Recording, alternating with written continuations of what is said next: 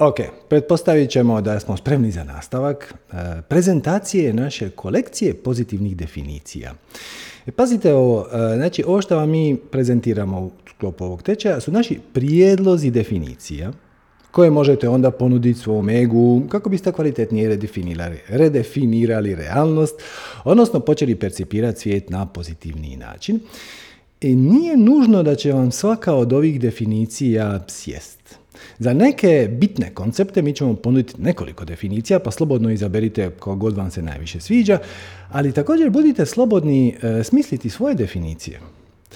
Jedino što je bitno je da definicija koju ćete smisliti, koju zaključite da ćete usvojiti, bude pozitivna. Šta znači ili da vam skida neko ograničenje koje ste do sada mislili da imate, odnosno definirali ste realnost na način kao da to ograničenje je doista činjenično ili objektivno, iako takve stvari nema, ili koja vam daje neku moć koju do sad niste imali. Pa evo, na primjer, protrčimo samo kroz ove definicije koje smo već odradili da vidimo jesu li one pozitivne i na koji način jesu. Krenuli smo prvo od definicije obilja, pa smo rekli da obilje nije ništa drugo nego sposobnost da napraviš ono što trebaš napraviti u trenutku kad to trebaš napraviti. I poentirali smo to baš zbog toga što je nekako u našoj civilizaciji, u našem društvu, ogroman neprimjeren naglasak na novcu kao praktički jedinom obliku obilja. Međutim, nije. Pazite, iz ove definicije namjerno izbačen novac, nego sposobnost da napraviš ono što trebaš napraviti, kad to trebaš napraviti.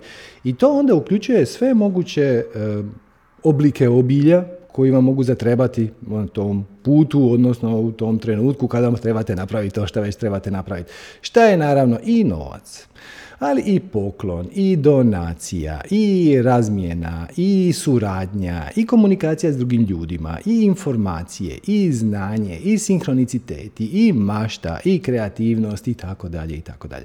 Znači, ova definicija je definitivno pozitivna, zato što vas otključava iz uvjerenja da je novac jedina stvar o kojoj treba brinuti, da je to jedini oblik obilja, jer ako definirate obilje isključivo kroz novac, a nemate ga dovoljno pod debelim navodnicima, jer pitanje je šta dovoljno zapravo jest, ali nema veze, onda ćete biti u tjeskobi, bit ćete u stresu, imat ćete osjećaj kao da nešto ne radite dobro, kao da vi niste dovoljno dobri, kao da nešto propuštate, kao da su vam neke opcije uskraćene, kao da ne živite život punim plućima, ali a ako dopustite sami sebi da obiljem nazivate i komunikaciju s drugim ljudima, i informacije, i znanje, i kreativnost, i tako dalje, sve što smo prošli, to vas otključava.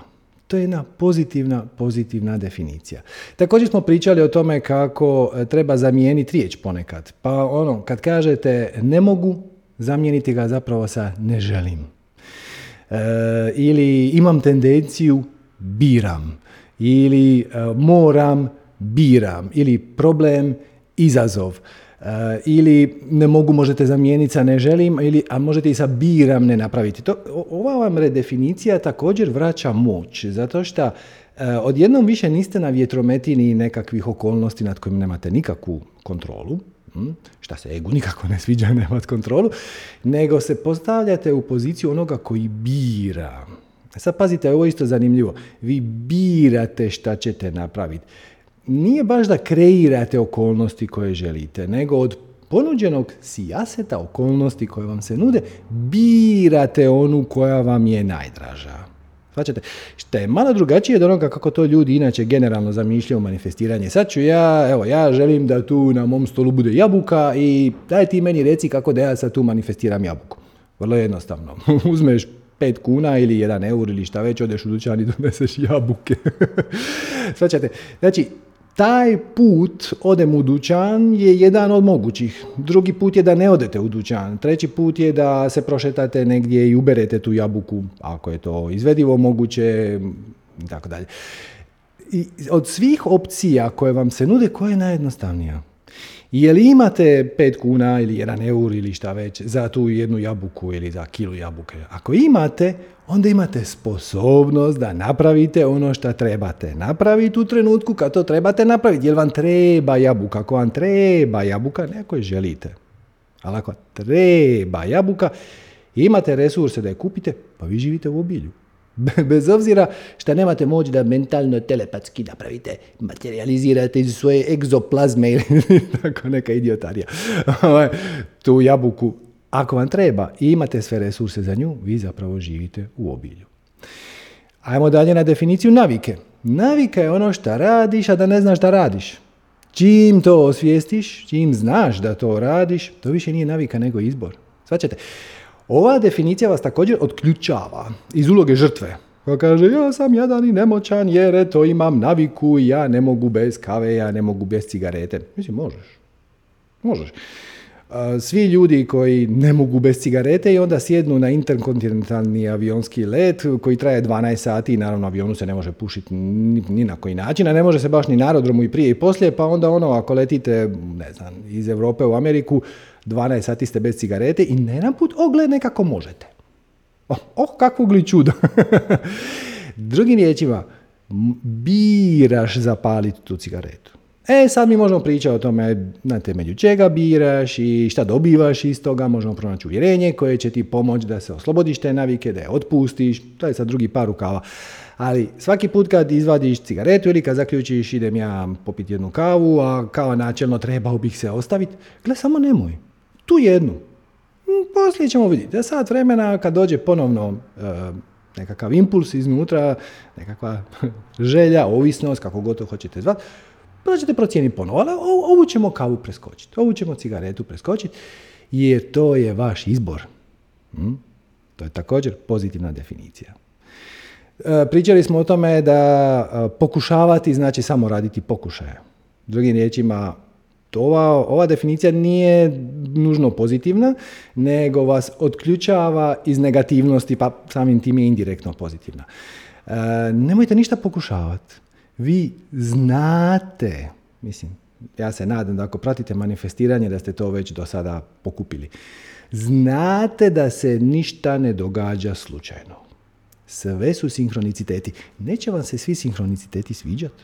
Postoje i negativni sinkroniciteti, naravno, ali sve je sinkronicitetno, apsolutno sve. Šta god da vam dođe u život, došlo je tu da nad time poduzmete neku akciju ili da iz toga nešto naučite. Opet, sviđalo vam se ili ne sviđalo? Ponekad ćete dobiti sinkronicitetno nešto što ne želite. Samo zato da biste kroz kontrast shvatili šta doista želite. Kažete, ok, ovo nije moja strast, ovo nije moje veselje. I hvala sinkronicitetu koji mi je donio situaciju u život da osvijestim kako... nešto što ne želim, jer to me onda približava putu onoga što želim. I pokušavanje da se nešto napravi ima potpuno drugu vibraciju od jednostavno napraviti to. Zašto to jednostavno ne bi napravio? Jer sumnjaš. A šta je sumnja? Sumnja je potpuna vjera u neželjenu realnost. Pazite, i ovo je pozitivna definicija. Zato što većina ljudi smatra da kad sumnjaš, da je to onda neka vjerojatnostna priča. Ono možda da, možda ne. Ne. Ako sumnjaš da nešto možeš, onda si potpuno siguran da to ne možeš. I to je također oslobađajuće, zato što opet vraćaš kontrolu sebi. Ja potpuno vjerujem da to ne mogu, a to je samo uvjerenje koje... Nije točno. Zapravo, postoji samo 5 stvari u svemiru koje su apsolutno točne, to vam je objašnjeno u ovom predavanju 5 zakona kreacije, sve ostalo su perspektive, mišljenja, ukusi, uvjerenja, percepcije, interpretacije i ono što je za vas, vam se čini nemoguće, ako znate jednu osobu na planeti koja to može ili koja to radi, to znači da je moguće.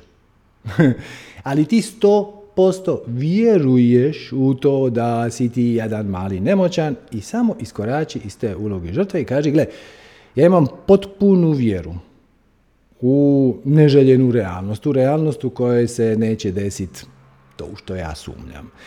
S obzirom da sam u poziciji kao kreator svoje realnosti da biram svoje definicije i svoje uvjerenje, zašto jednostavno ne bi vjerovao suprotno?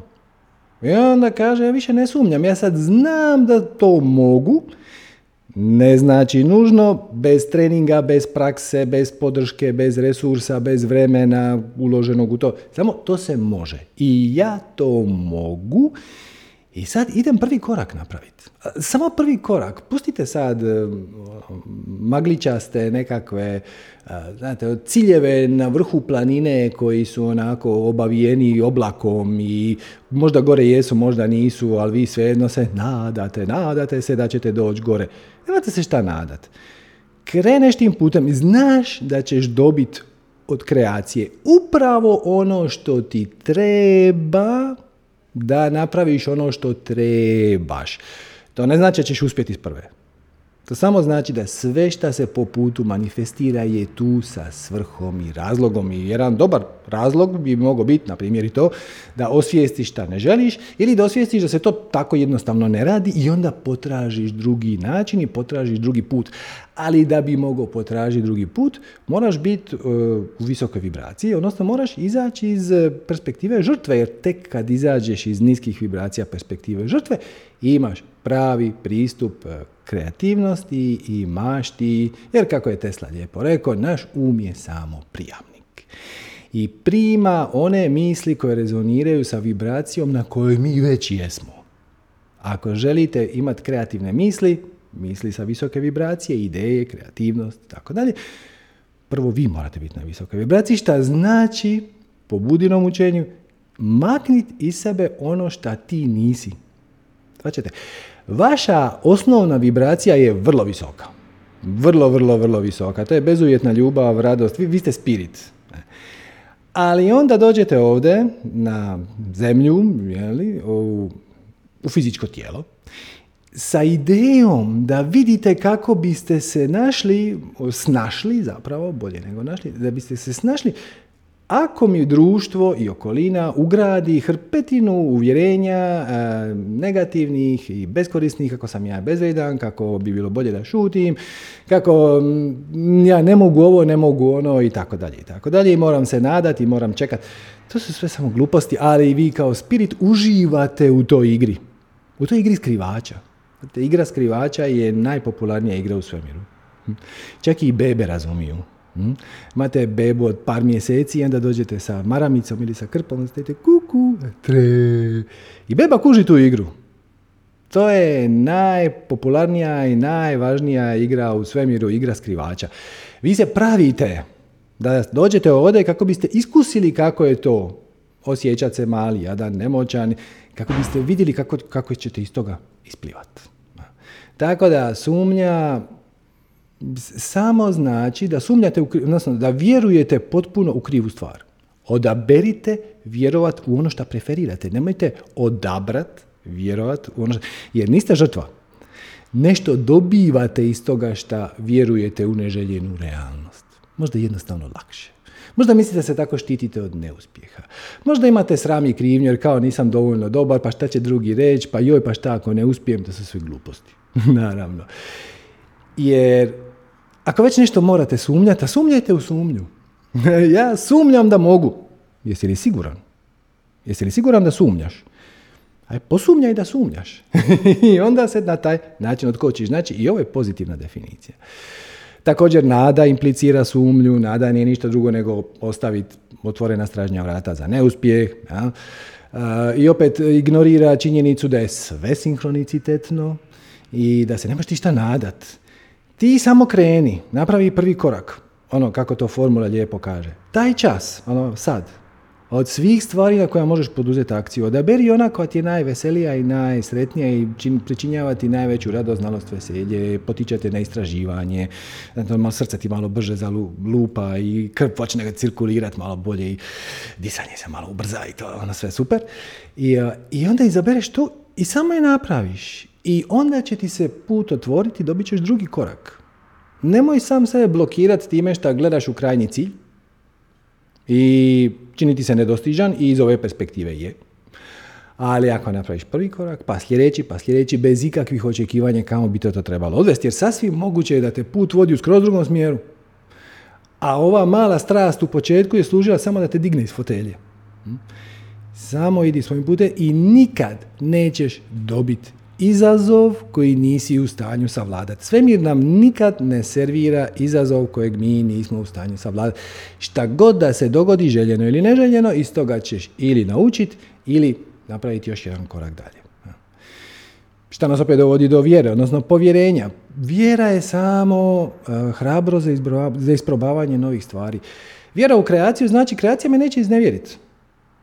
I doista neće. Kreacija će vas uvijek 100% podržati u kojem god uvjerenju i kojem god definiciji da vi odaberete, svjesno ili nesvjesno. Drugim riječima, ako vi odlučite se postaviti ulogu žrtve, dobit ćete obilje emocija koje su vezane uz bivanje žrtvom i misli i tjelesnih senzacija i vaša će akcija to reflektirati i vaša će sjećanje to reflektirati. Sjećat ćete se samo onih stvari, onih situacija kad ste bili žrtva i tako dalje.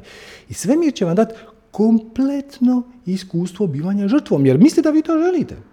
Ako ne želite, odaberite vjerovati u nešto drugo ili redefinirajte stvari i kažete ovo, vjera ili povjerenje, to je hrabro za isprobavanje novih stvari. Iza straha se samo krije više od vas samih. Otkrićete više od samog sebe kad napravite taj iskorak u nepoznato. I samim time, dakle i ovo je pozitivna definicija. I onda smo došli do hrabrosti. Sad kažete, ok, hrabrost nije baš teško redefinirati, hrabrost je sama po sebi pozitivna. Da i ne. Ako definirate hrabrost kao nemat straha, što većina ljudi radi, onda ste ozbiljno nevolji. Zato što će se to rijetko ili nikad desiti. Uvijek kad idete u nepoznato, uvijek kad otkrivate, pogotovo kad se sukobljavate sa nekim svojim uvjerenjima, kad idete kontra svojih uvjerenja, pojavi se strah, zato što se to uvjerenje na neki način brani. Ajmo sad to tako staviti u navodnike. Uvjerenja nisu baš inteligentna, to su samo pravila unutar kompjuterskog programa, nazovimo to tako. I ona će pokušati vas odvratiti od toga da vi uđete u analizu. Da li uvjerenje kojeg se držite je stvarno valjano ili nije. I vrlo često kad se suočite sa svojim limitirajućim uvjerenjima ili pokušate napraviti korak naprijed mimo svog limitirajućeg uvjerenja, pojavit će se nekakav strah. Trik je u tome da ne bježiš od njega. To je ona naša prva reakcija, ona animalna reakcija. Strah znači muš negdje ugrmuje tigar i najbolje da ja pobjegnem glavom bez obzira. Ne. Ako ste taj čas doista u životnoj opasnosti, to je druga stvar, ali u 99,99% slučajeva niste. Nego se vi bojite poduzeti prvi korak u smjeru nekog koji vas veseli, jer vas je strah što će drugi reći, vas je strah od neuspjeha, jer vas je strah da nećete imati dovoljno pare i tako dalje i tako dalje. Ako ste gledali satsange, znate kako to funkcionira, koji su najčešći strahovi ljudi. Uglavnom su to sram, krivnja, tako je, osnovne stvari. Trik je u tome da prepoznaš taj strah, da ga vidiš i da onda ne pobjegneš od njega. Nego ga prepoznaš, nakloniš mu se, kažeš mu hvala na sugestiji i onda svejedno poduzmeš ono što treba biti napravljeno. Kako ćeš znati da to treba biti napravljeno? Jer ti iznutra osjećaš potrebu. Znači, hrabrost se može definirati kao spremnost za isprobavanje novih stvari, isto kao vjera ili povjerenje. Može se također definirati kao sposobnost nevjerovanja svojim mislima, jer bojite se uvijek svojih misli. Opet iznimka ako ste u životnoj opasnosti, druga stvar, taj čas. Ne kažemo životne opasnosti, ako ja napravim lošu prezentaciju, onda možda dobijem otkaz i onda možda neću imati para za platiti kredit, pa će me možda izbaciti stana. To je ono, nemaš pojma, ništa će se od toga dogoditi. I na kraju krajeva uvijek možeš napraviti rezervni plan ako te to veseli.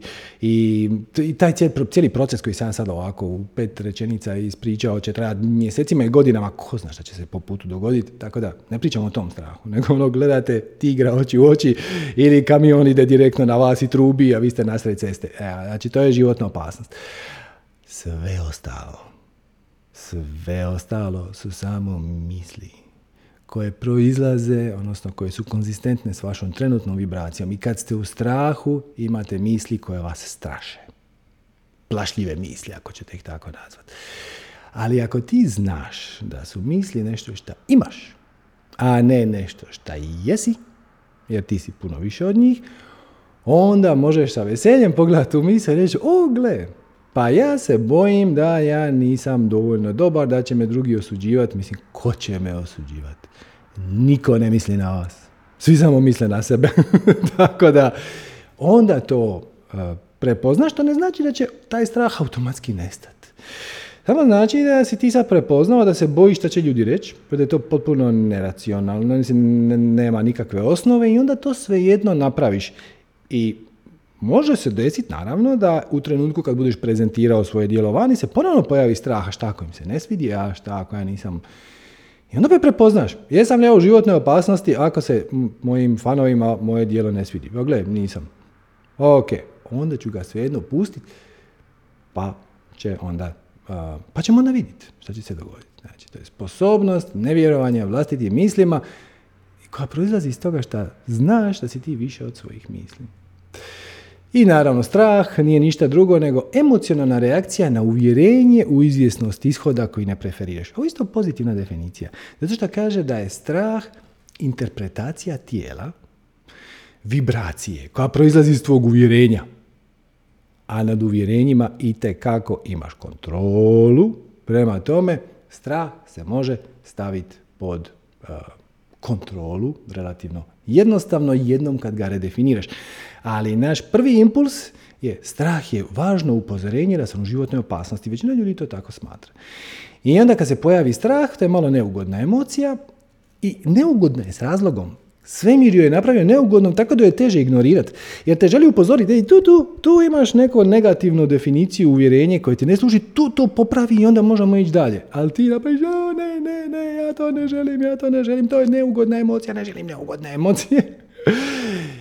I onda od toga odustaneš i onda kreacija kaže, ništa, morat ćemo mu namjestiti drugu situaciju koja će možda biti još malo neugodnija, a očito nije bila dovoljno neugodna. Pa ćemo napet jednu još malo neugodniju, ne bi li ti dali šansu da prepoznaš, osvijestiš i otpustiš to negativno uvjerenje koje imaš. Jer zapravo strah nije ništa drugo nego neprihvaćanje nesigurnosti. Kad prihvatiš nesigurnost, život postaje avantura. Inače, ovo je Rumijev citat, tako da čisto da ako mislite da sam sve definicije izmislio, ja zapravo vrlo malo.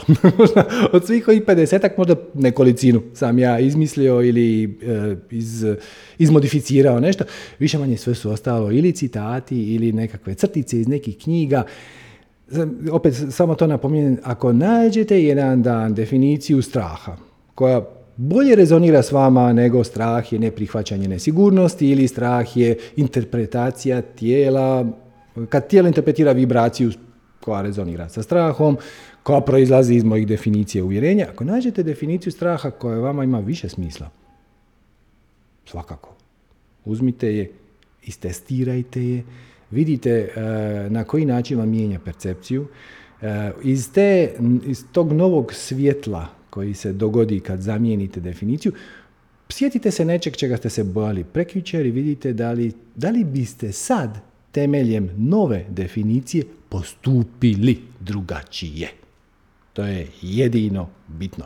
Jedino bitno je šta ćeš na kraju napraviti, zato što akcija je jezik ove naše fizičke realnosti. I da, akcija proizlazi iz misli, misli proizlaze iz emocija, emocija proizlazi iz vibracije, vibracija proizlazi iz filtera, definicija i uvjerenja, odnosno nacrta realnosti, temeljem informacije iz naših osjetila, sve je to divno, bla, bla, bla, bla, bla, ali na kraju je bitno šta ćete napraviti.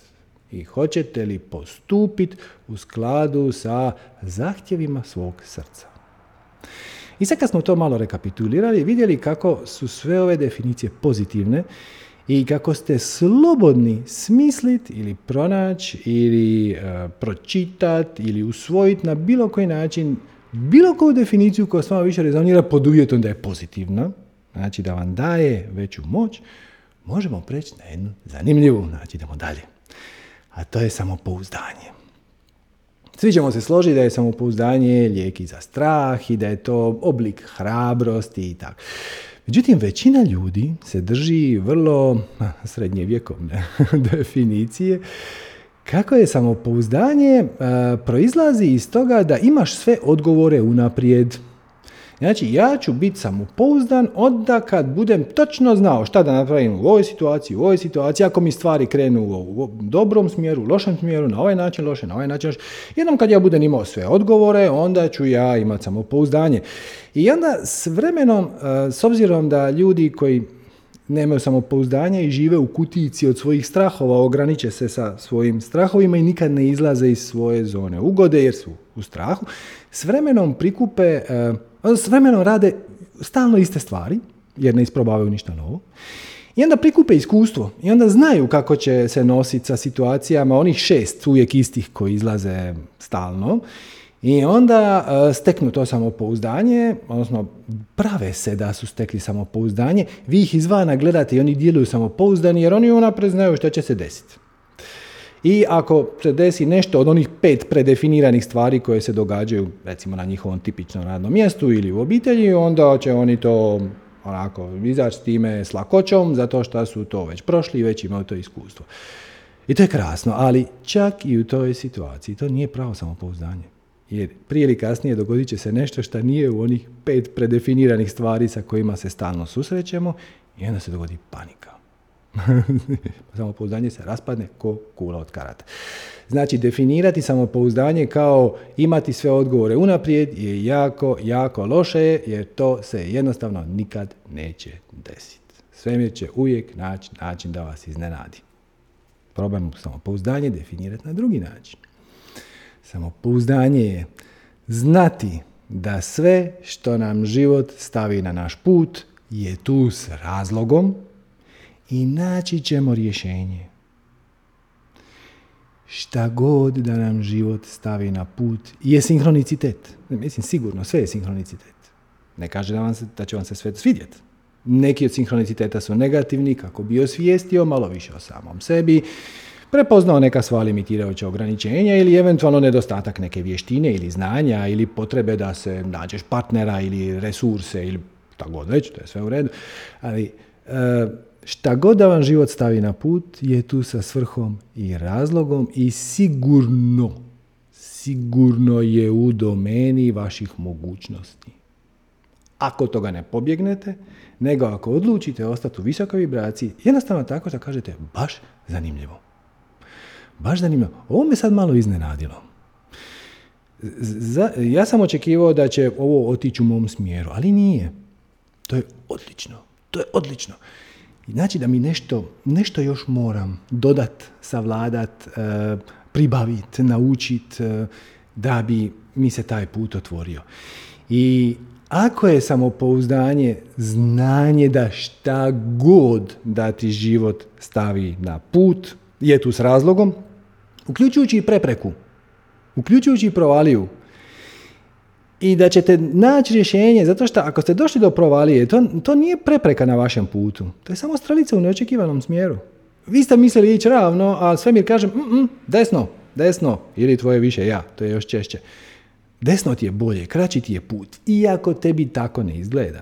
Jer tvoje više ja sjedi, a metaforički rečeno, sjedi na vrhu planine, i vidi jasno tvoj put i gdje ti trebaš doći i vidi koji je put najkraći i koji je najefikasniji, a ti si dole u dolini i ti samo vidiš do sljedećeg zavoja.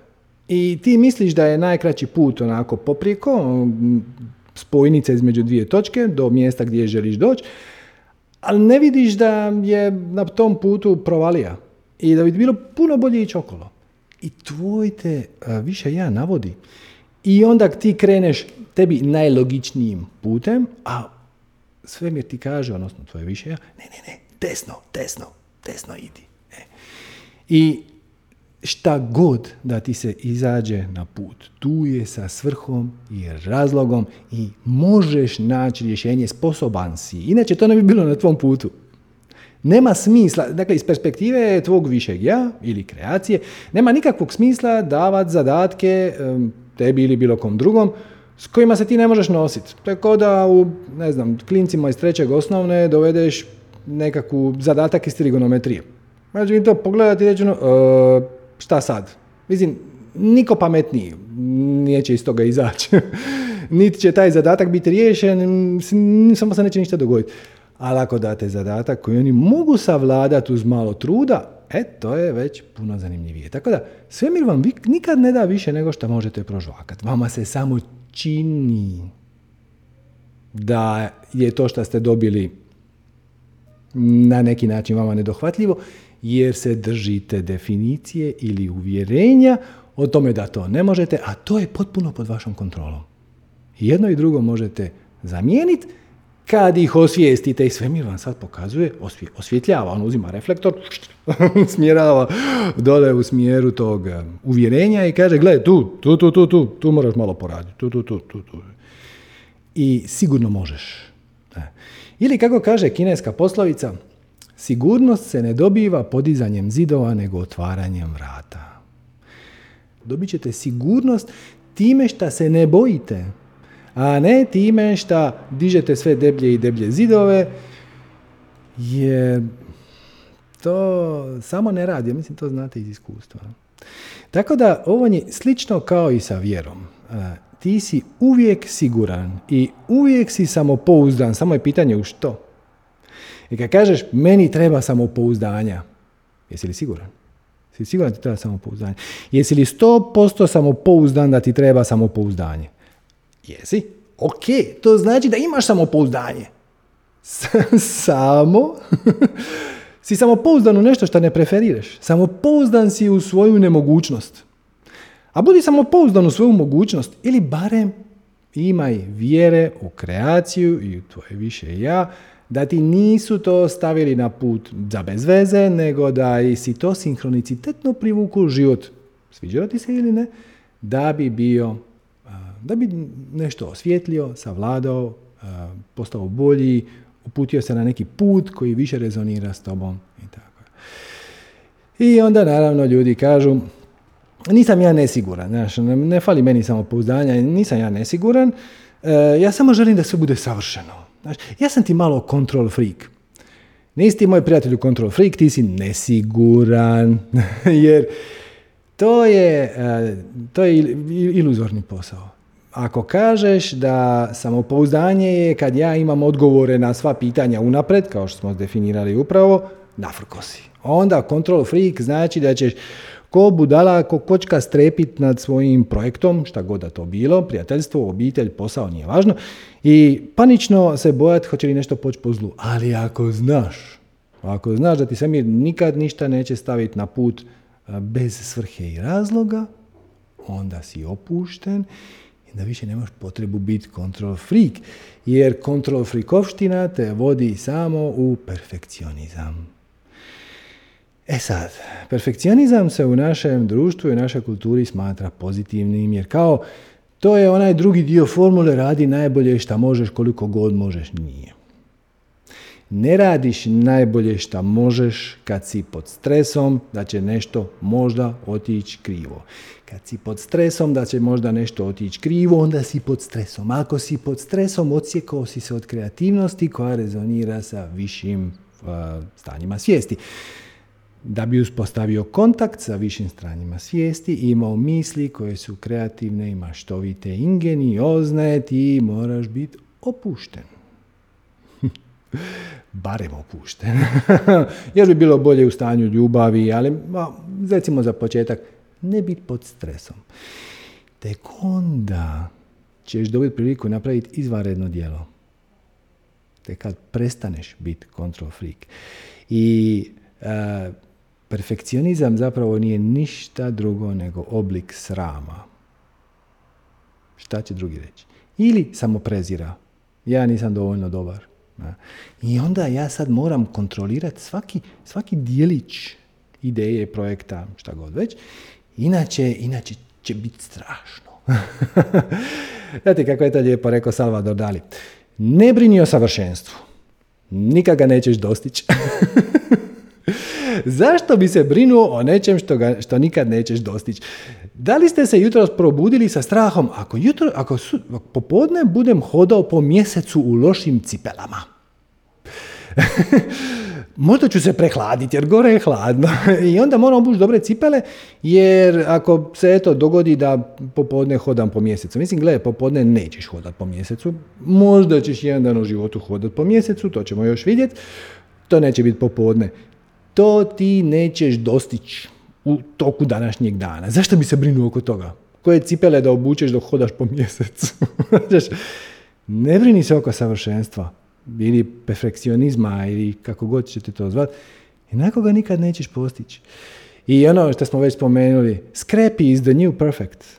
Napravite najbolje što možete sa alatima koji su vam na raspolaganju i to neće ispast savršeno. Ako ćete raditi video, on neće izgledati kao cijelovečernji film koji je režirao Quentin Tarantino. Neće imati tu teksturu, neće imati tako dobru priču, neće biti tako dobar. Ne? Ali nema veze. Za to što si ti htio ispričati nešto o astrologiji, o tarotu, o knjigovodstvu, o šta god već da se baviš, o spiritualnosti, o tome kako slijediti svoju strast, o vođenoj meditaciji. Ok, napravio si vođenu meditaciju i onda je usred snimke tvoje live Zooma prošao dole neki auto i sad to tebe strašno uznemiruje. A gle. Jesi napravio najbolje što si mogao. Nemoj si furati dodatni stres oko toga, oko savršenstva kojeg onako nikad nećeš dostići. Isti je lijek kao za ranije, za strah i ostalo. To je prihvaćanje nesigurnosti. Nemam sve parametre pod kontrolom i to je ok. Šta je najgore što se može dogoditi? Da će se neko naljutiti zato što zvuk nije na mojoj vođenoj meditaciji perfektan, pa onda neka ide negdje drugdje. Ili neka napravi on bolje, da, pa će. Znači, šta je najgore što se može desiti? Najgore što se može desiti je neuspjeh. Big one. Šta je neuspjeh? Da ću vam nekoliko definicija, ali ovo je jedna dobra. Neuspjeh je put do uspjeha. Ovo je Einsteinova definicija inače. Neuspjeh nije ništa drugo nego put do uspjeha. Zapravo jedini način da zaista napraviš neuspjeh je da ne poduzmeš akciju, željenu akciju koja proizlazi iz tvog srca zbog straha od neuspjeha. Ako ne poduzimaš akciju zbog straha od neuspjeha, već imaš neuspjeh. Već si ne uspio. Jer zapravo tvoj jedini pravi cilj u ovom životu je biti, to ste čuli 1000 puta, najbolja moguća verzija sebe, odnosno biti ti. Ona najbolja moguća verzija sebe, ajde nemojte to uzimati previše srcu, kao ono, još uvijek nisam najbolja moguća verzija sebe, kako ću to napraviti najbolje, da ne radim ništa dok ne postanem najbolja moguća verzija sebe. To se onda jednostavno neće dogoditi. Postaćeš najbolja moguća verzija sebe tako što djeluješ iz ove verzije sebe u koju si sad i dopustiš životu da ti kroz sinhronicitete pokaže gdje si slab, gdje si jak, šta te veseli, šta te ne veseli i biraš od ponuđenih opcija, biraš ono što ti se nudi bez ikakvih očekivanja. Tako postaješ najbolja moguća verzija sebe.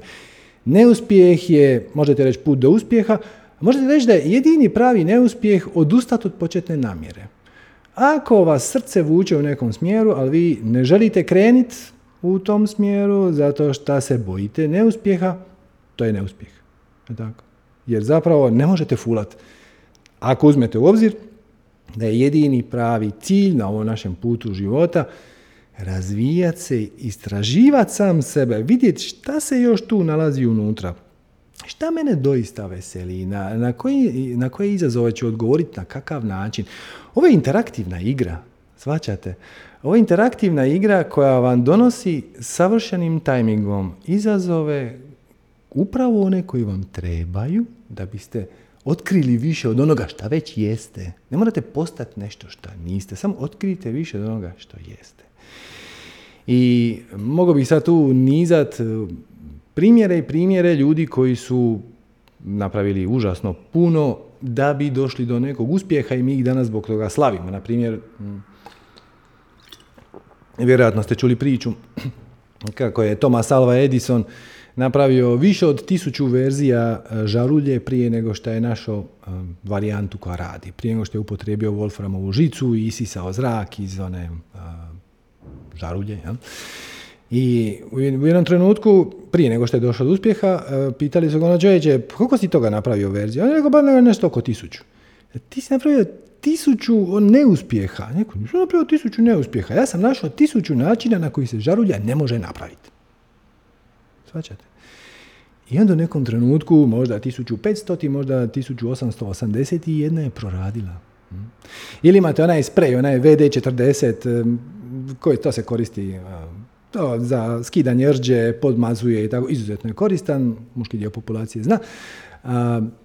Znate zašto se zove VD40? Znači, duplo VD je water displacement. To je čovjek koji je to krenuo raditi, htio je zapravo napraviti kemikaliju koja će istisniti vodu, pa je nazvao water displacement, a 40 je zato što je to 40. verzija.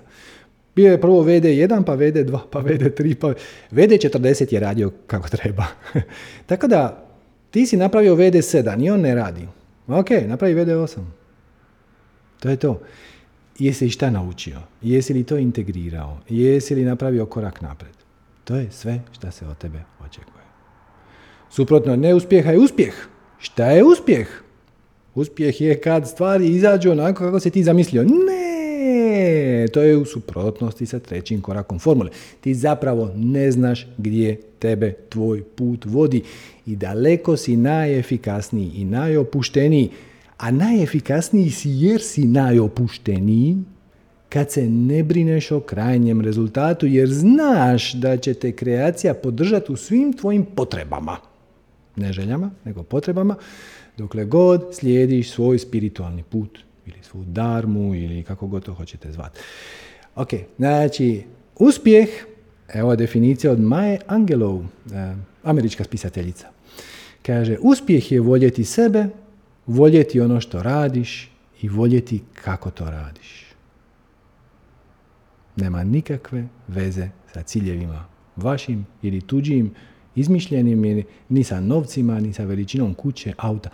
Ako voliš sebe, ako voliš ono što radiš i voliš kako to radiš, ja bih čak rekao da ako voliš ono što radiš i kako to radiš i s kim to radiš i na način koji to radiš, onda voliš i sebe.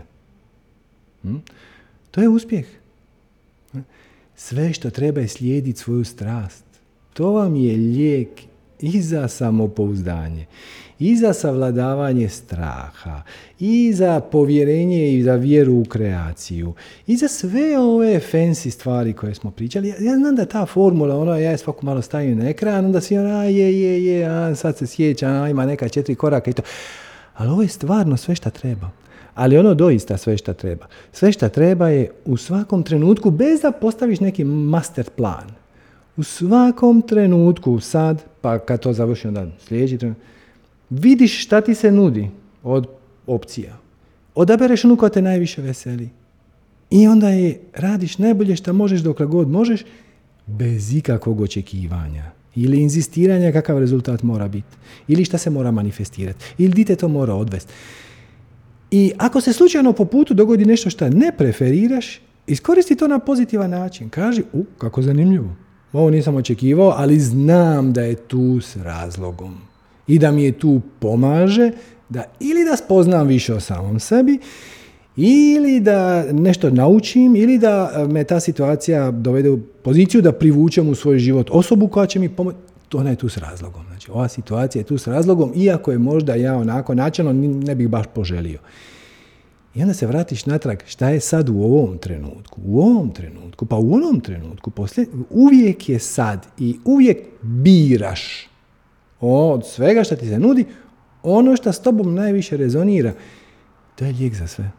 I za strahove, i za samopouzdanje, i za sve. I bit ćete uspješni u smislu da će vas kreacija podržati u vašem putu. Imat ćete uvijek sve što vam treba.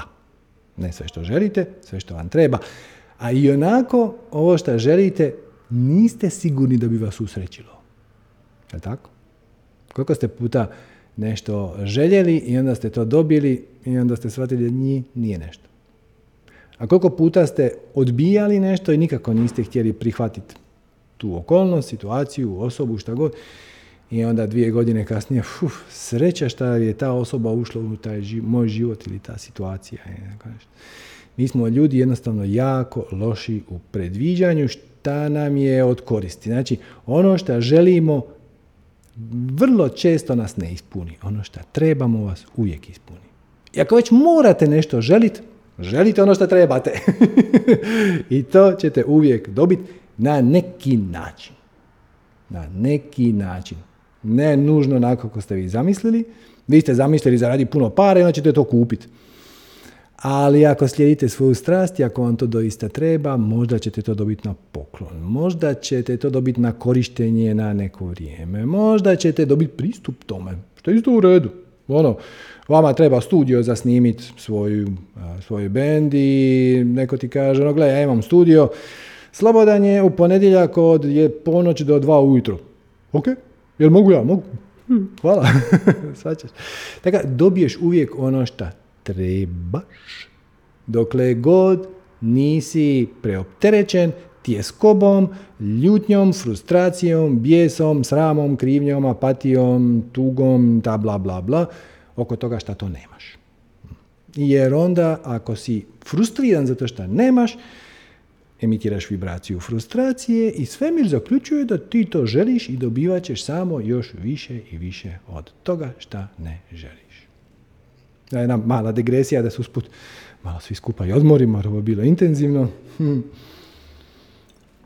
Jedna od zanimljivih konsultacija koje sam imao, javio mi se jedan bračni par, oni imaju nekakav biznis, nešto vezano za edukaciju, nije sad to skupo, u svakom slučaju, posebno bitno detalji, u svakom slučaju, to je stalno na rubu uspjeha.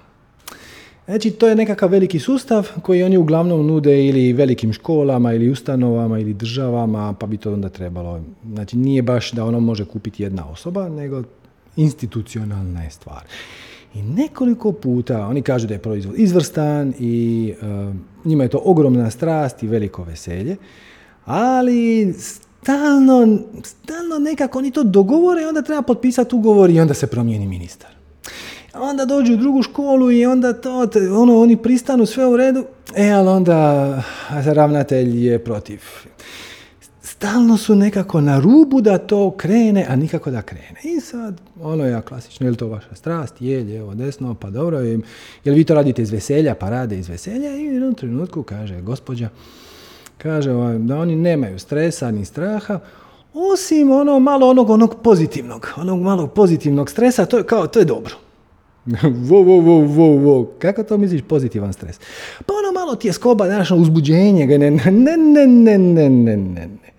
Uzbuđenje i tjeskoba su dvije potpuno različite vibracije. Slične su. I doćemo do toga šta je tjeskoba, možda čak i uskoro, nisam siguran, ali daću vam preview. Tjeskoba je energija uzbuđenja filtrirana kroz negativna uvjerenja. Znači, tjeskoba je okej, kad je uočiš, zato što znači da to što si se ti naumio raditi ima komponentu uzbuđenja. To je super. Ali još si ti kroz to provukao i nekakvo negativno uvjerenje i onda kad to uzbuđenje prođe kroz filter negativnog uvjerenja, pretvori se u tjeskobu. Ali ona je definirala tjeskobu kao nešto pozitivno, zato što dok si malo u tjeskobi, onda malo ti krv ti procirkulira, kao motivira je, kao motivacija, ali shvaćate u čemu je trik. Znači, vi ste definirali tjeskobu kao nešto pozitivno. Stvari definicije. I onda se držite za tjeskobu, jer ko fol, ona vas motivira. Ok, može imati taj efekt nuspojava, ali manifestiraš okolnosti iz perspektive tjeskobe i svemir zaključuje da je to tvoja preferirana vibracija. Kao što si sam rekao, ja volim malo pozitivnog stresa, ja volim malo te tjeskobe, ja volim to malo i uzbuđenje, ono, će li nas oni prihvatiti, neće nas prihvatiti, ćemo li potpisati ugovor, nećemo. I onda ti svemir namjesti okolnosti tako da se to nikad ne dogodi. Jer pazi, ako se dogodi, ako ti zbilja uspiješ taj svoj sustav prodati nekoj instituciji, više nema tog pozitivnog stresa, kako si ga ti nazvao. Promijeni definiciju. Ti reci, ja želim uzbuđenje, a ne tjeskobu. I ovo što ja sad osjećam oko toga, šta ako mene nazove, a šta ako to prodamo, a šta ako to ne prodamo, to nije moje željeno stanje. Moje željeno stanje je mir. Moje željeno stanje je veselje, šta će klijenti biti zadovoljni, šta će djeca to sa veseljem koristiti. Ja ću napraviti sve šta mogu iz te vibracije. Inače će svemir naći način da vas stalno drži u vibraciji koju preferirate. Ako preferiraš tjeskobu, nikad ništa prodat, zato što je to jedan izvrstan način da stalno budeš u tjeskobi. Svačaš? Tako da pazite kako definirate stvari. Ili recimo ljudi mi kažu, ja slijedim svoju strast, ali... Gle, nema ali. Ako slijediš svoju strast, ali, onda ne slijediš svoju strast. Zato što, moja strast je slikanje, ali brinem se oko toga hoću li imat za kistove. Samo čas. Ako je tvoja strast slikanje, da li je briga oko resursa, kistova, recimo, da li je to dio tvog veselja? Jel se ti želiš brinuti oko toga? Pa zapravo ne. Ok. Onda nemoj. Uzbuđenje i strast nemaju ali. Inače, to nije strast. Ako je tvoja strast slikanje, a ti se bojiš da nećeš imati za resurs, onda ih nećeš imati. Ali jednostavno daj malo samopouzdanja. A samopouzdanje kaže šta god da mi život baci na put, pod kotače, ja ću se s njim moći izboriti. Nemaš para za kistove, uzmi ugljen. Nemaš para za ugljen, uzmi olovku, crtaj prstom po pijesku. Ako je tvoje veselje crtanje, daj malo vjere da će ti kreacija... Na kraju krajeva to što si ti manifestirao nedostatak resursa za ulje na platnu, možda je pokazatelj i put u neočekivanom smjeru, možda si ti zabrijao da ti želiš ulje na platnu jer je to najcijenjenije. I to se može najbolje prodati. Ali zapravo tvoje pravo veselje bi bilo raditi od šarenog pijeska ili točkat mandale ili vest goblene. Ajde, istraži šta se krije iza te nepoštene, zločkaste ograničenja. Dopusti da je svemir pametniji od tebe.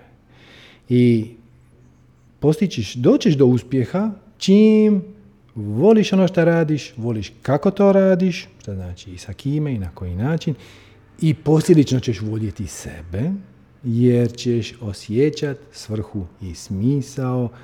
I to nema, kao što vidite, nikakve veze sa fiksnim ciljevima, ni sa pobrojavanjem para, auta ili šta već. Tako. Okay. Nikad ne znaš zašto je neuspjeh tu.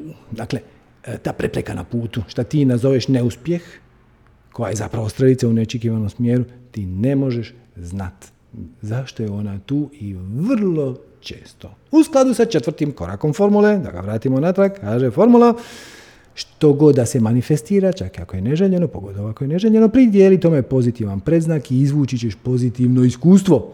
To ne znači da si to htio da se desi, nego samo si znatiželjno pogledao zašto ti je to ušlo u život i onda si iz toga nešto naučio ili te odvelo u novom neočekivanom smjeru ili si kroz to upoznao neku osobu koja ti kasnije je bitna na ovakav način.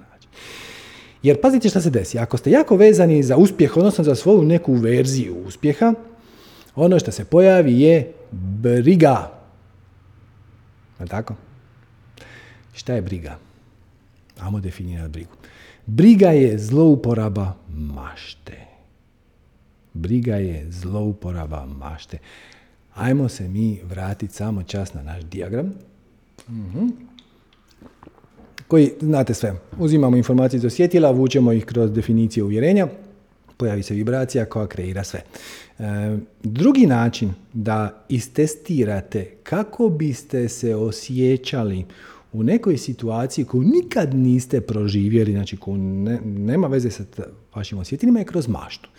Možete misli koristiti kao alternativni ulaz u svoj sustav definicije uvjerenja. To vam je ova mala strelica s desne strane, tu sa strane piše mašta. Mi to zovemo mašta. Kad koristiš misli da zamisliš neku situaciju, možeš znat kako bi se u njoj osjećao, a samim time i kako bi imao kvalitetu misli i kako bi imao kvalitetu akcije, bez da je ikad proživiš. I to je ogromna moć. Ali ne. Kako ti koristiš tu moć? Tako što se brineš. I to je korisno kako? Nikako. Ti sjediš doma i vrtiš po glavi. A šta ako ovo? A šta ako ono? A ako padne kiša? A ako se razbolim? A ako se ne razbolim? I onda, i sad znaš da ako se razboliš da ćeš se osjećati jadno, zato što si se ufurao sam svojim izborom, si se ufurao u vibraciju koja je konzistentna s tom misli, odnosno s tom maštom koja kaže, ne znam, razbolit ću se ili ostaću bez para ili izbacit će me iz kuće ili nešto. Koristiš maštu za nešto zašto ona nije dizajnirana. Ili, ako već hoćeš, koristi je na taj način, a kaže, aha, znači, ako mi se dogodi to, to i to, osjećat ću se jako loše i samim time ću imati nisku kvalitetu misli, bit ću osjećajen od kreativnosti, bit ću osjećajen od inspiracije na kraju krajeva. I onda ja to ne preferiram i onda zamijeniš misao s nečim šta preferiraš. Zlačate? Tome mašta služi. Ali mi se brinemo iz nekoliko razloga. Prvi razlog je zato što nismo u stanju kontrolirati vlastite misli. To se dobije meditacijom. Sorry, nema drugog načina. Ili tako što te misli fokusiraš na ono što želiš. Možeš očistiti misli, a možeš ih i usmjeriti u smjeru koji je za tebe konstruktivan. I ovo nije ili. Ovo je i. Najbolje i jedno i drugo. Najbolje ćeš fokusirati svoje misli kroz inspiriranu akciju kad slijediš svoju strast, ako si u stanju ih barem na trenutak očistiti. To vam inače i ključ za intuiciju. Često me ljudi pitaju, kako ću znati je li misao koja dolazi, je li to intuicija ili je to dolazi iz uvjerenja? Jesi li u stanju na 10 sekundi u potpunosti ugasiti misli i znat da si ih ugasio? Ovo je teži korak. Da li dovoljno dugo meditiraš? Da možeš sam sebi reći, ok, sad 10 sekundi neću misliti ni na šta i samo ću osjetiti informaciju koju držim u umu, kako god hoćeš, kako ona sa mnom rezonira. Ako si u stanju očistiti um na 10 sekundi i znat da si očistio um na 10 sekundi, onda možemo pričati o tome da imaš neku intuiciju. Ali ako ne, onda to samo je tvoj um, da oprostite na izrazu, Kenja. On samo i stalno te upozorava na stvari koje niti želiš, niti će se dogoditi, niti su bitne. I onda si ti stalno u nekoj tjeskobi. I sad, zamislite to, ono tipično popodne. Vi ste sami kući, recimo, i zamislite da na zidu postoji kamera. I snima vas, vi samo držite daljinski i gledate televiziju. Ali vraga, naravno, vi ne gledate televiziju. Vi gledate televiziju ako je neki dobar film, ali to je rijetko. Ono što mi zovemo gledanje televizije, to je upalimo da se neke slike vrte i onda ili ih mijenjamo ili ih ne mijenjamo, nije važno. A vitla svoje, govori gluposti, brblja, priča, projicira, sjeća se, sramova, krivnje, a šta ako ovaj napravi, a šta ako ne napravi, a jesam li ja dovoljno dobar, a nisam dovoljno, da. I onda, kako to izgleda kameri koja stoji u vašem dnevnom boravku, vi sjedite u fotelji, ne događa se apsolutno ništa, a vi mijenjate boje. A ste zabrinuti, onda sad jedan put naljutite, ste se sjetili kako vas je neko naljutio. Onda ste frustrirani, onda ste bijesni, onda ste tužni. Onda... Jel vam ta slika ima smisla? Ukratko, znate, postoji nekakva filozofija kao mi ljudi koristimo samo 5% kapaciteta našeg mozga, ili 10 ili 2, šta, recimo da je 5. Zapravo ne. Mi koristimo 100% našeg mozga da bismo napravili kutiju od vlastitih uvjerenja i negativnih definicija, kako bi izgledalo prema van kao da koristimo samo 5%. Mi se, retardiramo se potpuno svjesno sami sebe. Zato što koristimo mentalne procese za potpuno nepotrebne stvari. Ne samo nepotrebne, nego štetne. To je ko kad na kompjuteru pokrenete neki težak proces, znaš, da kompjuter nešto jako izračunava. Sve je sporo, sve se valja, sve je loše, ne možeš se prebaciti u drugi program. Tako i to. Mi stalno brinemo se, zlorabimo maštu zapravo i brinemo se oko stvari koje se nikad neće dogoditi jer nemamo vjere u kreaciju da će nam dati ono što nam treba kad nam bude trebalo, nemamo vjere da ono što nam se manifestira po putu će biti ono što nam treba i da će to biti ili strelice u neočekivanom smjeru koja će nas voditi kraćim putem do uspjeha ili će biti upozorenje na nekakvo ograničenje koje smo sami sebi postavili, kojeg se moramo riješiti. I drži nas u niskim vibracijama jer mi se brinemo. Jer ne vjerujemo da šta god da izađe na naš put je tu sa svrhom i razlogom i s time ćemo se moći izboriti. Nemamo samopouzdanja, nemamo vjere, nemamo povjerenja ni u sebe, ni u kreaciju. I to je samo osnažujući krug. Ili kako je to prekrasno rekao Mark Twain, proživio sam užasne stvari u životu, od kojeg su se neke stvarno i dogodile. Inače, samo stojiš, sjediš u fotelji ili gdje već i brineš se, misliš, a šta ako ovo, a šta ako ono, ako se ovaj dogodi, ako ne dogodi, ako mi daju, ako mi ne daju, ako politika kaže ovo, ako izbornik reprezentacije nogometne kaže ono. Čemu?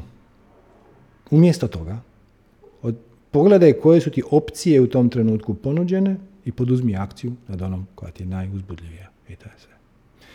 Jer pazite, sad smo ovo zapravo obradili, ali dajmo otići još korak dalje. Šta je zapravo mašta? Mašta je komunikacijska veza sa našim višim ja. Vi zapravo možete zamisliti situaciju i onda je poslat s gornje strane našeg ega, odnosno filtra definicije uvjerenja, da vidite kako ona s vama rezonira, da vidite da li je to u skladu sa vašom dušom, sa vašim spiritualnim putem, sa vašom strasti, sa vašom veseljem, sa vašim radoznalošću. A pošto za istu stvar služi više ja, znači više ja vam inače vodi vas, koristi vibraciju veselja da bi vas navodio u najkraćem mogućem smjeru, to možete donekle i sami, odnosno možete to koristiti kao mehanizam za konzultaciju svog višeg ja. Možete pitati, dragi moje više ja, kad bih ja proživio ovo, šta ti kažeš? I onda on odgovori sa visokom vibracijom za veselje, može. Ako se pojavi nešto drugo, strah, a tebi se čini da je to svejedno korisno, osvijetlio si nešto, neko svoje limitirajuće uvjerenje i malo poradi na njemu. Ako si prepoznao da je tu tjeskoba, čestitamo, jer, kako smo malo čas rekli, tjeskoba, definicija, je energija uzbuđenja filtrirana kroz uvjerenje u nešto neželjeno ili u negativno uvjerenje ili u limitirajuće uvjerenje ili kako god želite. To je energija uzbuđenja filtrirana kroz neko negativno uvjerenje. Tako da, samo kad osjetite tjeskobu, to je odlična stvar, zato što iza te tjeskobe se krije uzbuđenje, samo treba makniti negativni filter. Kad makneš negativni filter, imaš uzbuđenje. Kako ćeš pronaći negativni filter? Šta ja vjerujem da je najgore što se može dogoditi ako ja svejedno postupim u skladu sa mojim idejom koja mi radi tjeskobu. Jer iza nje se krije uzbuđenje, samo ga ja filtriram kroz tamne naočale negativnih uvjerenja. Ajmo makniti uvjerenje i dobit ćeš uzbuđenje i dobit ćeš veselje. Šta su uzbuđenje i veselje? Sad imamo malo brže, ali stvari se sad počinju lagano preslagivati, ulaziti jedna u drugu, tako da više manje sa svakom definicijom koja dolazi ćete dobiti komade definicija koje smo već prošli, pa onda možda možemo podnijeti malo brži tempo. Ako ne, onda pogledajte ponovo dijelove koji su vam posebno zanimljivi. Šta je uzbuđenje, šta je veselje? To je energija rezonancije sa vlastitim višim ja. To je sve šta uzbuđenje jest. To je vaš kompas. To je vaš putokaz. To je vaš GPS. To je vaša navigacija koja vam pomaže da slijedite svoj spiritualni put koji ste sami zaplanirali za samog sebe prije nego što ste se ovdje inkarnirali. Zaplanirali ste spiritualni put, odabrali ste temu koju želite istražiti, približno načina koji, ali u najgrubljim crtama, i onda ste obrisali to sve skupa kao da sami sebi napravite križaljku. Sad složite neku križaljku i kažete, sad se idem zabavljati, rješavajući je, ali nema smisla rješavati ako je se sjećaš, mislim sad si je sastavio i nije neki izazov.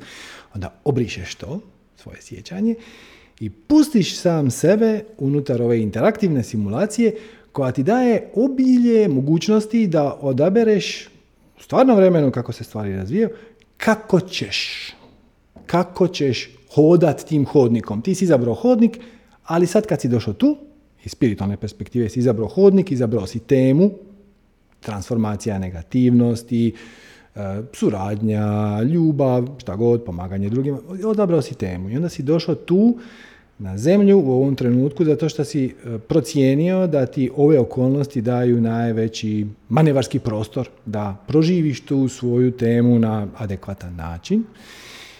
Hoćeš li ti kroz taj svoj hodnik proći brzo, sporo, po strance, unatraške, puzeći, ležeći, valjajući se po podu, 2 koraka naprijed, 1 natrag ili hodajući po zidovima? To je tvoja stvar. I više ja vas tu neće puno gnjaviti. Izaberite koji god put hoćete, šta god rezonira sa vama, šta god da izaberete, bit ćete navigirani. Samo kažem, pazite, da su, jer tjeskoba i uzbuđenje su vrlo slični, onako senzacija je vrlo slična.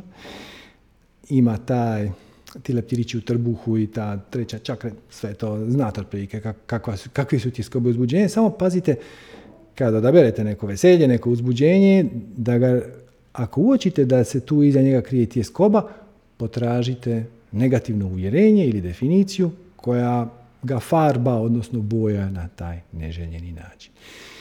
I slijeđenje svog uzbuđenja ili veselja vas vodi u ispunjenje vlastite životne svrhe ili smisla ili darme ili spiritualnog puta ili kako god već to hoćete zvati. I to je cijela poanta. Najbolje od svega, ne moraš unaprijed znati koja je tvoja svrha i smisao, jer oni se i mijenjaju, ali dokle god si iskren sam sa sobom i radiš male korake, radiš korak po korak, po korak, po korak, po korak, onako kako ti dolaze, odnosno onako kako ti tvoje više ja javlja da je najefikasnije. To je sve.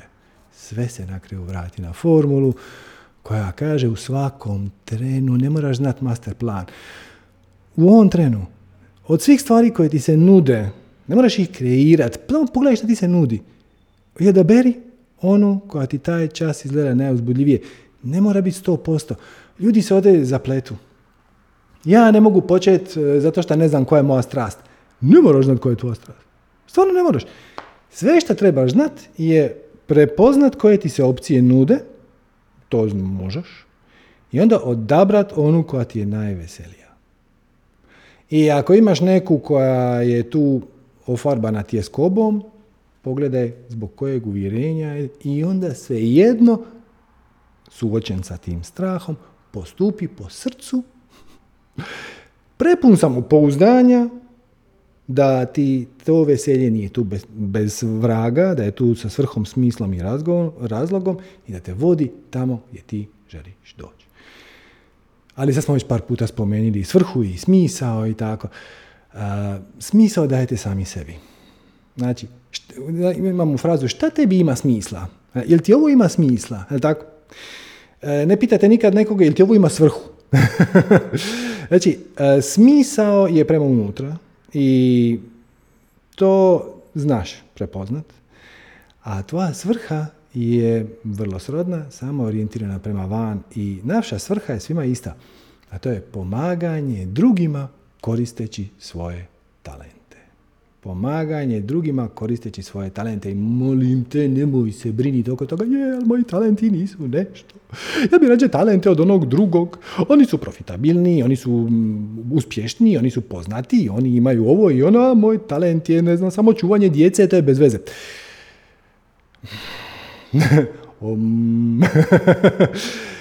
Tvoji talenti nisu bez veze. Ti si došao tu sa određenim talentima, upravo onim s kojima trebaš doći. Jer svemir ne radi greške. Da je svijetu potrebniji neki drugi talent, ti bi imao taj neki drugi talent. Ali ti si došao sa tim talentom za crtanje, slikanje, za računanje, za dizajniranje web stranice, za programiranje, za čuvanje djece, za šta god, blablabla. Šta god da te već veseli, za snimanje YouTube videa, šta god. Ima razloga zašto je baš ta stvar tebi najuzbudljivija i nije slučajno da je od svih stvari u svemiru tebe dopalo baš to. To ti pomaže da živiš svoju spiritualnu svrhu, da slijediš svoj spiritualni put i da budeš od najveće koristi drugima. Puno ćeš biti od veće koristi drugima ako radiš ono što te veseli, nego ako radiš ono što misliš da moraš, a najrađe ne bi. To je također oblik povjerenja u kreaciju. Tvoj život nije slučajnost. Tvoji talenti nisu slučajnost. Tvoj spiritualni put nije slučajnost. To je slagalica koja već funkcionira. Već funkcionira i svaki djelić je točno onakav kakav treba biti, ko u dobrom puzzlu. Ali ako si ti okrugli komadić puzzla, želiš biti kockasti, upropaštavaš nam sliku. Aj, molim te, nemoj. Budi ono šta već jesi.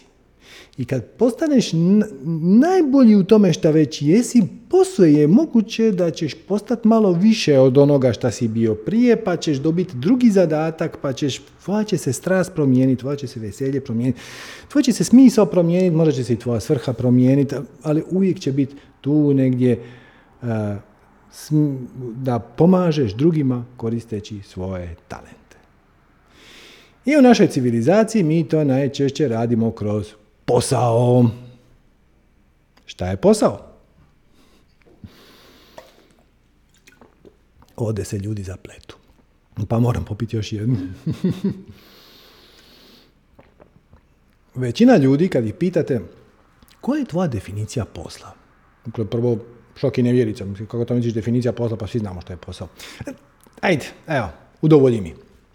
Kad ti kažeš posao, šta je to točno za tebe? To vam uglavnom zvuči otprilike ovako. To je kad ja mijenjam svoje vrijeme za novac. To je kad sam ja rob na neki način, manji ili veći, i prodajem komad svog života da bi mogao platiti račune. To je jedna jako, jako depresivna definicija. Ili to je nešto što moram, ili to je nešto što samo tako jest, ili... Svačate. Većina ljudi, kad ih pitate za definiciju posla, izađu vani s nekakvim komadom depresije. Imam prijedlog. Posao se može definirati na više načina i ja ću vam da predložiti nekoliko varijanti i vi odaberite ono koja s vama najbolje rezonira. Recimo ovako. Posao je kad me plaćaju za nešto što bi ja radio i besplatno. Probajte i ovo. Posao je kad dobivam novac za nešto u čemu uživam. Ima jedna dobra engleska fora, kaže my job is my hobby. Znači, moj posao je moj hobi. My job is my hobby, pa ću ga ja zvat jobi. Svaćate? Okrenite pilu. Znači, većina ljudi krene sa nešto moram raditi. A s obzirom da to što radim i onako služi samo za plaćanje računa, najbolje bi bilo da optimiram svoj izbor posla prema visini kompenzacije. I onda rade ono što mrze, zato što se to više plaća. I onda nisu u tome jako dobri. I onda su stalno frustrirani. I onda mrze svaku sekundu, svako jutro kad otvore oči, unapred mrze samog sebe, zato što idu raditi ono što ne žele, na način na koji ne žele, s ljudima koji to ne žele. To nema nikakvog ni svrhe ni smisla, niti je to rezonira previše s njihovim talentima. Još je dobro ako donekle rezonira s talentima, pa onda ono barem ti ide. Ali to je dizaster. I ako se ujutro budite sa grčem u želucu zato što idete na posao, to znači da nešto radite krivo. I probajte to ovako. Probajte vidjeti u kojim dijelovima tog posla uživate, jer niste slučajno završili na tom mjestu gdje jeste. Vrlo često ljudi mrze svoj posao, a onda na kraju samo shvate zapravo da to što rade nije loše, ali ne vole kolege. Ili dobri su kolege, dobar je posao, samo brate daleko je, treba mi 2 sata tamo, 2 sata natrag. Ok, pronađite dio koji vas žulja i onda ga zamijenite.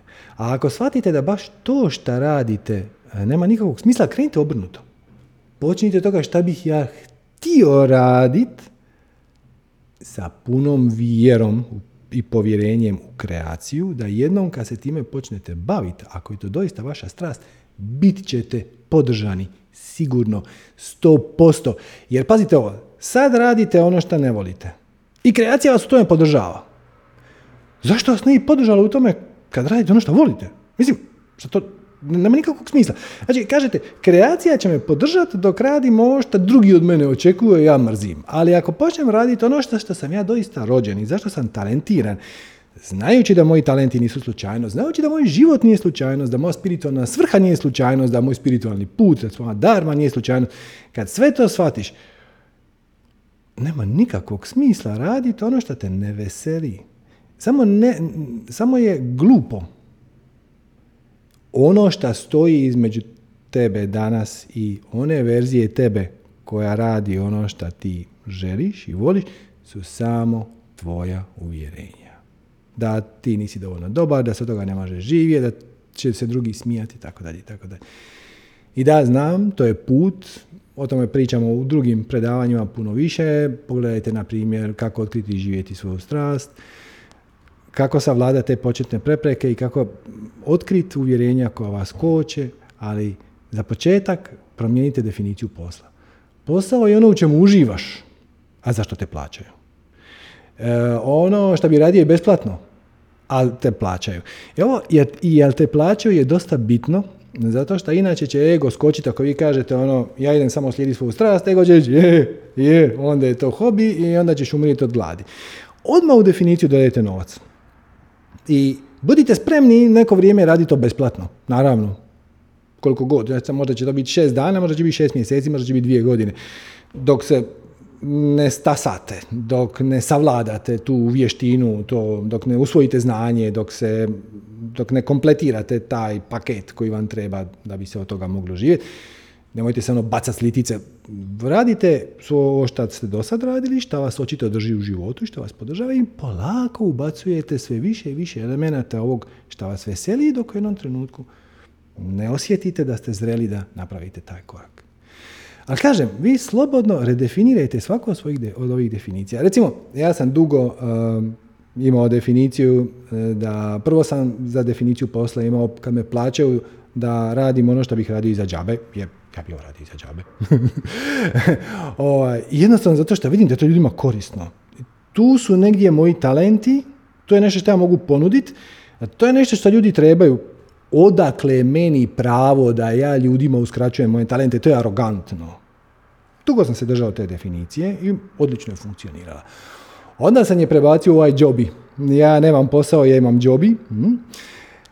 A sad, kad me ljudi pitaju šta radiš, a sad ovu definiciju ne preporučam svakom, samo ću vam je dati kao primjer moje osobne definicije, koja vjerojatno s vama neće rezonirati, ali meni radi.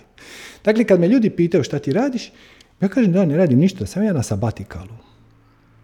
Znate šta je sabatikal? To je ono kad uzmeš pauzu od svega. Obično ljudi uzmu 6 mjeseci ili 1 godinu dana i onda negdje otputuju na neku daleku zemlju živjeti par mjeseci. Ili uzmu sabatikal 1 godinu dana da napišu knjigu ili tako nešto. Sabatikal znači da ne radite apsolutno ništa u ovom kontekstu posla. Ne idete na posao da biste dobili pare, nego skupite neki fond i onda date otkaz od svega da biste se ili posvetili sebi ili nekom dijelu za koji vam treba više vremena i fokusa. To je tipično sabatikal. Ja sam otišao na sabatikal pred 9 godina kad su se poklopile tako okolnosti u mojoj korporativnoj karijeri da to više sa mnom nije rezoniralo. Ja sam zaključio da ću ja sad 3, najviše 6 mjeseci ne raditi apsolutno ništa. Samo ću se dobro odmoriti i onda ću vidjeti kuda me srce vuče.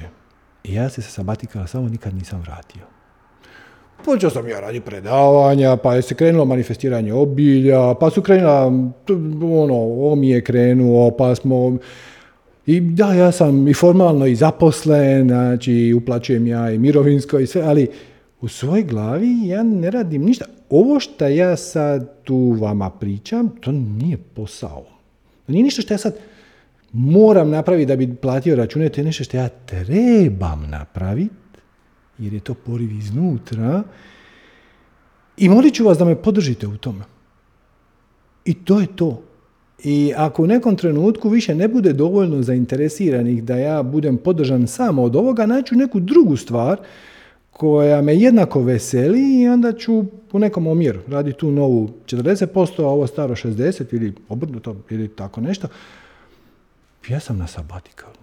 To je moja definicija posla. ne sugeriram je svakom, ako s vama rezonira, poklanjam vam je, ali to je to, nađite svoju definiciju. Ok. Ajmo još, kad smo već kod posla, ajmo se samo kratko zadržati na definiciji novca. Šta je novac? I sad tu ljudi imaju 1000. Odmah krenu pametovat kad kreneš novac. Onda jedni kaže, novac je samo zlato, to od pamti vijeka, ovo sve je fiat money, bla, bla, bla, bla, bla. Ok. Sve je to divno, ali također imate ove klasične ekonomske definicije koje kažu da je novac kako na fungible proxy. Znači, posrednik u trgovini, mjera vrijednosti, to je jedna loša mjera, zato zbog inflacije, evo ga i onoga, ta se mjera stalno mijenja. Ali, svačate, to su sve opisi šta novac radi. Ali vrlo rijetko ćete čuti definiciju šta novac jest. Jer, pazite ovo, mi novac tretiramo kao ograničeni resurs, kao nema ga dovoljno. Ali zapravo, kad malo bolje pogledate, nećemo sad ni blizu ulaziti u tu teoriju kako novac nastaje i kako novac cirkulira. Novac je po svojoj prirodi informacija. Bio je zlato. Okay?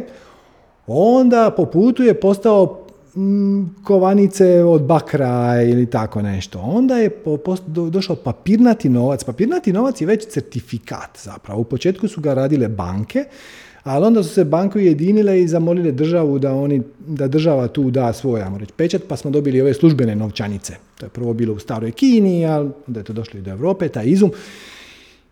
Ali onda je postao broj u kompjuteru. Vi danas imate broj na svom tekućem računu koji kaže koliko imate para. I onda možete na bankomatu zamijeniti tu informaciju za papire ili na šalteru banke te papire zamijeniti za informaciju, ili kad nekom nešto plaćate, onda vi komadić svoje informacije, broj koji je bio 1000 postane 800, a tamo je bilo 500 postane 700, jer on ima 200 više, ti imaš 200 manje. Sad su tu postale informacije. Samim time novac više nije ograničen resurs. Sačete? Zlata ima koliko ima. I može ga se iskopati, ali ne baš jako puno, jako brzo. Papirnatih novčanica ima onoliko koliko država kaže. Informacija je slobodna. Informacija želi biti slobodna, kaže Marshall McLuhan.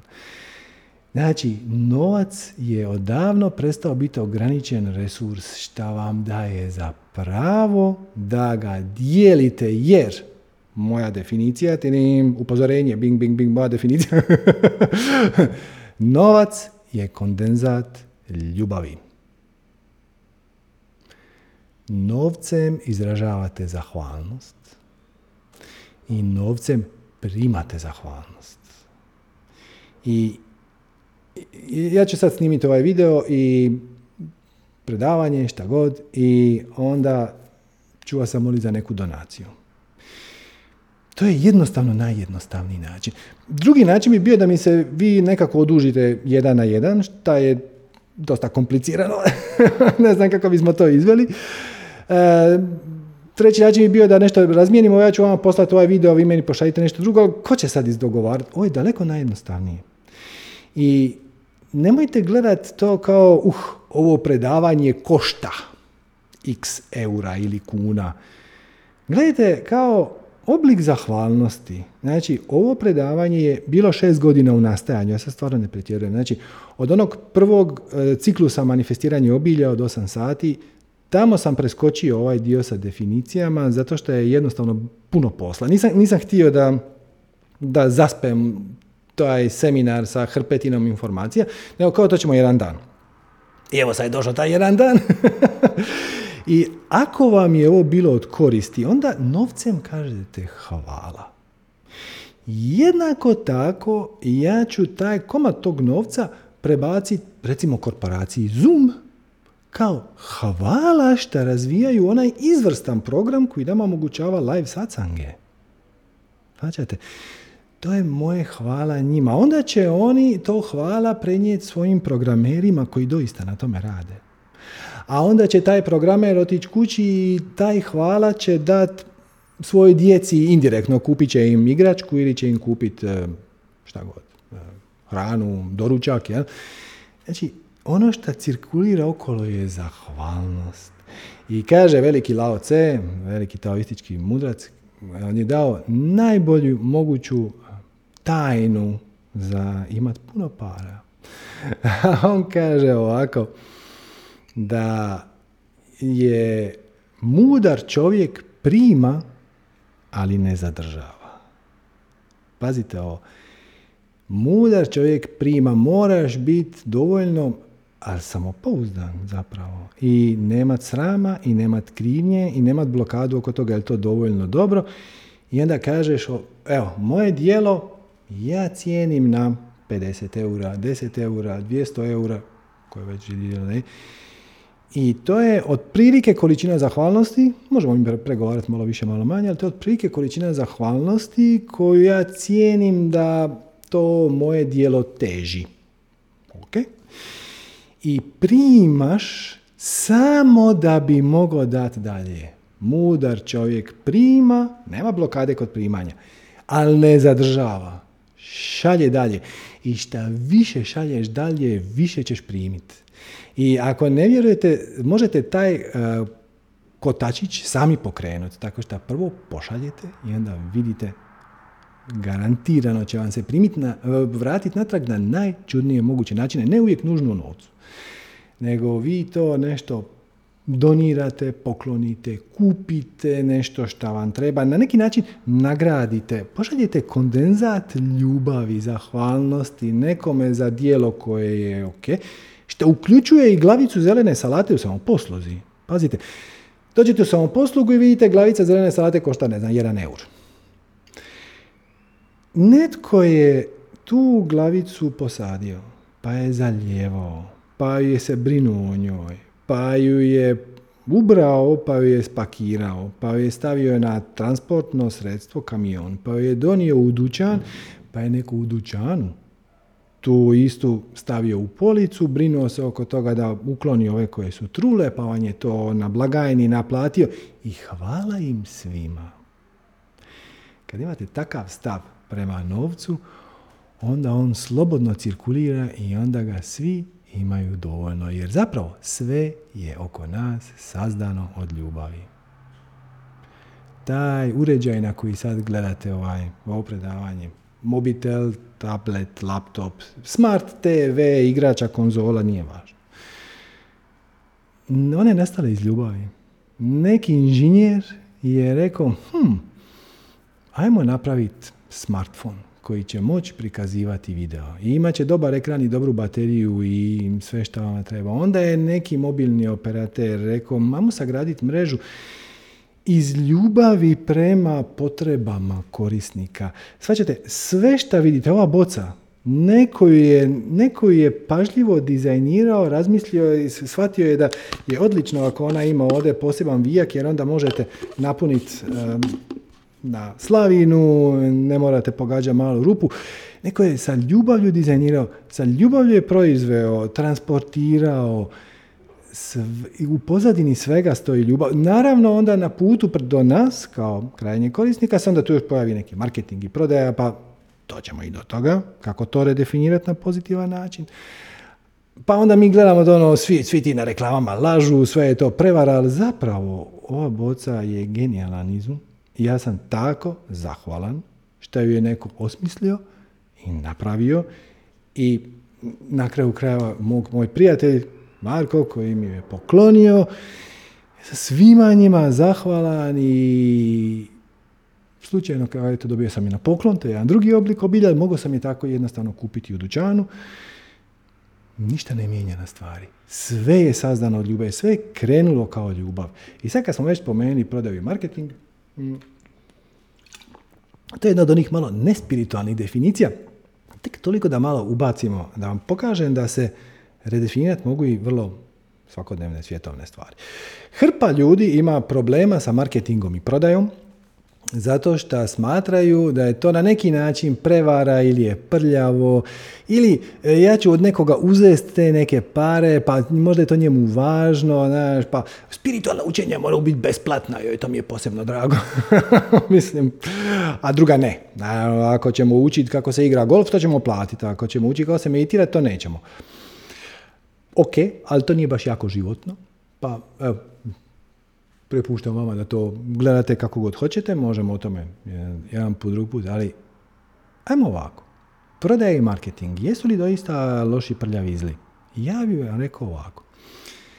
Prodaja i marketing je proces povezivanja kupca sa proizvodom koji mu treba, a da možda on to čak nije ni znao. I svaki put kad educirate ljude ili im ponudite neki proizvod ili im omogućite da koriste neki proizvod, pogotovo ako za njega nisu ni znali, ali čak i ako su znali, vi im radite ogromnu uslugu. Znači, povezati proizvod sa korisnikom kojem ga treba je najveća moguća usluga koju možeš nekome napraviti. Pogotovo ako on nije ni znao da mu to treba. Ali ako je znao, a vi ste dodali vrijednost na tom putu, to je fantastično. Nema nikakvog srama oko toga. I onda, bez ikakvog problema, uzmete njegov kondenzat ljubavi, kondenzat zahvalnosti, jer ste mudar čovjek koji će rado primiti, ali to neće zadržati, nego će pustiti da to cirkulira dalje. I šta više daješ, više ti se vraća i svi imamo više. I šta svi imamo više, to se sve skupa to brže okreće i nema nikakve veze sa novcem kao ograničenim resursom. Ok. Je li ovo bilo malo teško? Nije? Je? Nije? Dobro. Napravit ćemo sad jedan mali skok. A skok se zove odgovornost. Ovo je velika, velika tema na koju hrpa ljudi zapne. Šta je odgovornost? Većina ljudi definira odgovornost kroz sram i krivnju. I onda kaže, odgovornost je kad ja dobijem ili preuzmem neki zadatak i za njega sam odgovoran. Drugim riječima, ako ne uspije, ja ću biti kriv. A to nije odgovornost. Mislim, možete tako definirati odgovornost, to je negativna definicija odgovornosti i ona će vam donijeti negativnu vibraciju, odnosno niske vibracije, osjećat ćete se loše i bit ćete otkinuti od prave kreativnosti i mašte inspiracije koji borave na višim razinama svijesti. Ja vam preporučam sljedeću definiciju. Odgovornost je sposobnost odgovora. To je sve što odgovornost jest. Svjesno odgovoriti na situaciju. Na primjer, mi sad snimamo sjećanje. I sad ja vas zamolim da odete u dućan i da mi donesete 5 kila jagoda. Ili manga, kojeg nema trenutno. I vi napravite najbolje što možete. Nazovete sve koje se možete sjetiti, odete, posjetite sve dućane, vele tržnice i tako, i jednostavno nema. I ja vas pitam, jesi mi nabavio jagode? Kažeš, nisam. Zašto nisi? Gle, probao sam to, napravio sam to, zvao sam ovoga, naručio sam, ovi nije uspio, gle, nema, bit će za mjesec dana, 2, ali sad nema. Je li to odgovorno? Pa je. To nema nikakve veze time što ti nisi ispunio zadatak. Odgovorno je jer imaš odgovor na moje pitanje šta se s time dogodilo i zašto se to je ili nije dogodilo. Nema nikakve veze s sramom i krivnjom. Ima samo veze sa svjesnim odgovorom na situaciju. Ali ljudi ovdje imaju problema zato što se drže za lošu definiciju ili za uvjerenje da odgovornost na neki način kompromitira njihovu slobodu. Ako ja preuzmem odgovornost, moja sloboda je na neki način zakočena zato što sam preuzeo neku komad posla koji me sad ograničava. Totalno krivo. Odgovornost je sposobnost odgovora. Imaš veću sposobnost odgovora kad svjesno prihvatiš odgovornost za neku situaciju. Zato što inače si samo reaktivan. Znate, ako ja prihvatim odgovornost na ovaj loš način kroz sram i krivnju i onda nešto pođe po zlu. Ja sam kriv. I ako se osjećam u sramu i krivnji, ja mogu isključivo postupati iz srama i krivnje. I kad me pitaju zašto to nije dobro, ja ću se početi braniti ili još bolje prebacivat ću krivnju na nekog drugog i onda ću se zakopati u svoj vlastiti sram i u vlastitu nesreću i nevolju i jadan ja, nevoljen, bespomoćan, slab, nikakav, nisam vrijedan života i tako dalje. Ali ako prihvatiš odgovornost i kažeš da je sposobnost odgovora, napraviš najbolje što možeš, ali stvarno najbolje što možeš, to ti daje mogućnost da odgovoriš na situaciju. Odgovornost je i preuzimanje i davanje odgovora na situaciju. Možeš reagirati, možeš ne reagirati. Što imaš više sposobnosti za odgovor, znači, odgovornost je sposobnost odgovora, što imaš veću sposobnost za odgovor, imaš više izbora. Drugim riječima, odgovornost je sloboda. A sad se vratite 2 minute, natrag tam ponovite ovo još jednom, jer ovo je jako, jako bitno. Kad preuzmeš odgovornost, kad prihvatiš definiciju odgovornosti kao sposobnost odgovora, mm-hmm. To je ono što odgovornost jest, je li tako? Sposobnost odgovora. Kao što je borbenost, sposobnost za borbu. Dakle, odgovornost, sposobnost odgovora. Sad, kad prihvatiš odgovornost, što imaš veću sposobnost za odgovor, veću odgovornost, imaš više izbora za odgovor. Je li tako? Ne moraš biti reaktivan. Drugim riječima, odgovornost je sloboda. Ili... Ajmo na sljedeću definiciju, pa ćemo se samo još malo tu zadržati. Šta je sloboda? Sloboda je preuzeti odgovornost za svoje izbore. To je sve šta sloboda jest. Kad preuzmeš odgovornost za svoje izbore, kad preuzmeš sposobnost odgovora, imaš slobodu. Imaš puno veću mogućnost odgovora, svjesnog odgovora na situacije, očekivane i neočekivane, željene i neželjene, pozitivne i negativne sinhronicitete, potpuno je svejedno. Prihvatiš odgovornost, preuzmeš odgovornost za svoje izbore i to ti daje slobodu. Okay. I možda ćete ovo pogledati još jednom, zato što je izuzetno je bitno, a kontraintuitivno je, već vidim kako će mnogi od vas sad stoji, čekaj malo, ovo mi je zvučalo nekako smisleno, ali malo mi je zbunjujuće to. Kako to misliš, odgovornost mi ne ograničava slobodu? Kako to misliš, preuzimanje odgovornosti mi daje? Kako to misliš, sloboda je sposobnost preuzeti odgovornost za svoj izbor? Svaćate. Ali zašto to ljudi ne rade? Zato što se panično boje da će iz njih isplivat nekakav sram i krivnja. Ajmo to ovako, možda će ovako biti jednostavnije. Ljudi se boje da ako ne budu jako pazili šta rade, da će postupiti na način koji će im kasnije raditi sram i krivnju. Znači, bit će krivi ili će se osjećati krivi ako ne budu jako pazili šta rade. I onda ko kopci stoje iznad svojih mentalnih procesa i pokušavaju ih spriječiti da odu u neželjenom smjeru. Ne morate to raditi. Pazite ovo. Imate mehanizam koji se zove savjest. Jel' tako? Imate. Da. Ok.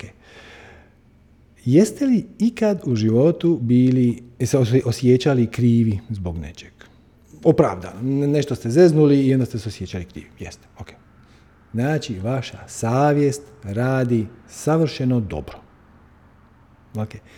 Ne morate strepiti ko kobac i bojati se i živjeti u tjeskobi u strahu da ne napraviš nešto krivo, odnosno da ne povrijediš nekog na način koji nisi predvidio, ajmo to tako da te iznenadi, to je situacija da nekog povrijediš. Jer kad se tako nešto dogodi, upalit će se alarm. Ako ste jednom u životu se osjećali krivi, čestitam, vaša savjest radi. Pustite da radi. Jednako kao što ne gledate svakih 5 sekundi u svoj mobitel da vidite li zvoni jer znate da kad zazvoni da ćete čuti, tako možete se opustiti, da će vas vaša vlastita savjest upozoriti kad krenete raditi nešto što je onako moralno dvojbeno upitno i zbog čega ćete se kasnije osjećati krivi. Samo se opustite. I kad preuzmete odgovornost za svoje izbore, kad prestanete prebacivati krivnju na druge, kad jednostavno znate da to što vam se dogodilo i zbog čega se sad osjećate krivi, je tu bila lekcija iz koje ćete nešto naučiti, iz koje ćete postati bolji, iz koje ćete integrirati i više nećete nikad ponoviti. To je to. Naravno, ispričate se ljudima koje ste povrijedili, napravite damage control, najbolje što možete, sve je to u redu, naknada štete i da, ali shvatite da vaša sloboda proizlazi iz vašeg preuzimanja odgovornosti. Preuzimanje odgovornosti vam ne limitira slobodu, ono vam daje slobodu. Ako vam je ovo previše, onda uzmite definiciju od Johnnyja Štulića. Kaže, sloboda je svijest o skladu nesklada nesavršenih ljudi. Shvaćate? Znači, svijet je prepun nesavršenih ljudi. I oni rade nesklad, i oni žive u neskladu, i stalno proizvode neki nesklad. Ali u cijeloj toj kakofoniji nesklada postoji nekakav sklad. Kad imaš svijest o skladu nesklada nesavršenih ljudi, slobodan si. Zašto si slobodan? Jer dopuštaš drugima da budu ono što jesu, jer znaš da to ne ugrožava tebe, jer u toj kakofoniji nesklada postoji sklad. Samim time dopustiš drugima da budu šta jesu, pomogneš im koliko te oni zamole i koliko si u poziciji i ponudiš im svoje talente, sve je to u redu. Ne moraš se bojati da će taj svijet otići k vragu ako ti ne reagiraš. To samo ego kaže. Ima svijet, znači kad imaš svijest o skladu nesklada nesavršenih ljudi, imaš bezuvjetnu ljubav i samim time si slobodan. Od čega? Od samog sebe. Od svojih crnih misli. I sad već polako ulazimo u mračnu zonu slobode, odgovornosti, ljubavi. Šta je ljubav? Evo, otkrili smo da kroz svijest o skladu nesklada nesavršenih ljudi dolazimo do spoznaje o skladu kreacije koja izgleda kaotično, ali je savršeno orkestrirana, zapravo, jer ništa se ne događa slučajno. I sve je harmonizirano jedno s drugim i to te dovodi do bezuvjetne ljubavi koja nije ništa drugo nego, jeste li spremni za ovo, odsustvo prosuđivanja. Ljubav je odsustvo prosuđivanja. Ovo je Dalaj Lamina definicija. Čisto da ne mislite da sad izvuku iz rukava. Odnosno, to je bezuvjetno prihvaćanje svega što jest. Odnosno, to je davanje prava svim bićima na postojanje upravo onakva kakva jesu, bezuvjetno. Ono što mi u ovoj našoj civilizaciji smatramo kao ljubav najčešće nije, je djelomično, zato što mi postavljamo uvjete. Ja ću tebe voliti dokle god ti ne budeš mene varala. A ona će mene voliti dokle god ja donosim pare u kuću. I onda kad ja prestanem donositi pare u kuću, onda ona mene više ne voli. Mislim, to nije prava ljubav. Može biti zaljubljenost, može biti afera, može biti veza, šta god. Prava ljubav je bezuvjetna i ona se ne odnosi samo na ljude koje volimo, nego i na ljude koje ne preferiramo, koji ne rezoniraju s našim sustavom uvjerenja, koji su malo drugačiji, na insekte, na bube, na komarce. Daješ im pravo, bezuvjetno pravo na postojanje takav kakav jest. Shvaćate? Samim time ljubav nije emocija. Ljubav je odluka. Ljubav je odluka. To je prestanak prosuđivanja. Kad si u stanju promatrat sve biljke, životinje, ljude oko sebe i čak i kad vidiš ili pogotovo kad ne vidiš, kad vidiš nešto što ti se jako ne sviđa, kažeš ja to možda ne razumijem, ja možda s time ne rezoniram, ali kreacija je smatrala da je i takav jedan potreban, ako ništa drugo da meni reflektira kako ja s time ne rezoniram, kako bih ja možda bio drugačiji i hvala mom negativno učitelju, ali svejedno učitelju, na toj lekciji. Eto, Ljubav je odluka, nije emocija i nije ništa drugo nego odsustvo prosuđivanja. Ako želite osjetiti pravu bezuvjetnu ljubav, samo ugasite misli. Ili ih barem ignorirajte. Promatrajte ljude bez prosuđivanja. O tome ćemo neki drugi put jer to je veća tema, ali samo hoću reći, ljubav prava, bezuvjetna ljubav je prihvaćanje svega tako kako je, zato što znate da ništa nije slučajno. I znate da je sve tu sa svrhom, smislom i razlogom, čak i ako vam se ne sviđa. I ako već vama nije služilo ni na pozitivan ni na negativan način, sigurno nekome je. Inače ne bi bilo tu. Kreacija ništa ne radi uzalud. I to je zapravo odluka iz koje onda proizlazi, kad usvojite tu odluku i kad je počnete živjeti, maknu se crni oblaci i shvatite da je sunce cijelo vrijeme bilo na nebu.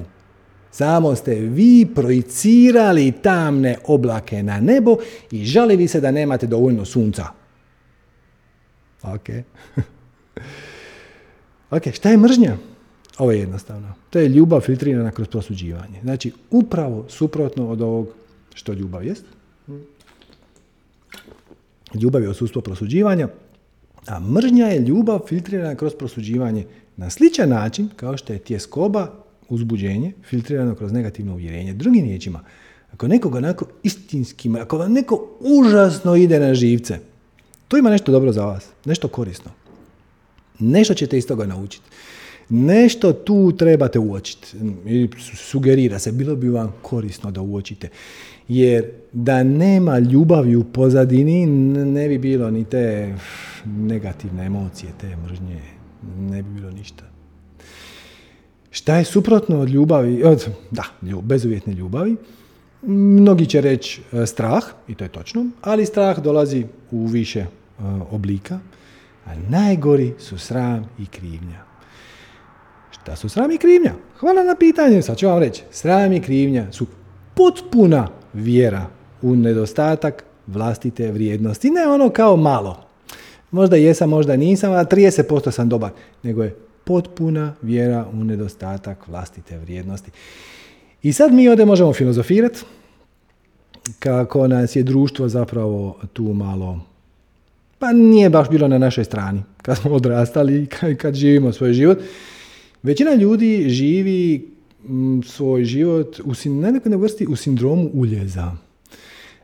Mi krivimo roditelje, krivimo zdravlje, krivimo sreću, krivimo izgled, bilo bi mi lakše da sam ljepši, povijest, bilo bi mi bolje da ovdje nisu bili ratovi, obrazovanje, genetiku, ekonomiju, politiku, spol, životne okolnosti, svašta nešto krivimo. A zašto? Zato što vam neko drugi kaže da nisi dovoljno dobar, da nisi... Bio bi puno prihvaćeniji u društvu da tvoja kosa ima više volumena. I zato kupite naš sprej za kosu ili tako nešto.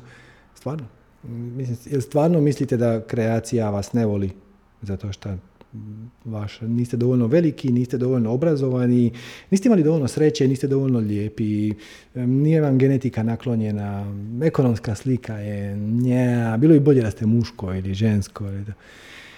To su samo gluposti, to su samo uvjerenja. Kreacija te bezuvjetno voli i podržat će te u svakom tvom uvjerenju, u svakoj tvojoj definiciji, uključivo i uvjerenje i definiciju da nisi dovoljno dobar. A ako ti odlučiš birat da nisi dovoljno dobar, iz kojeg god razloga, imaš izgovor od okolnosti, roditelja, zdravlja, sreće, izgleda i tako dalje, bit ćeš potpuno podržan u tome.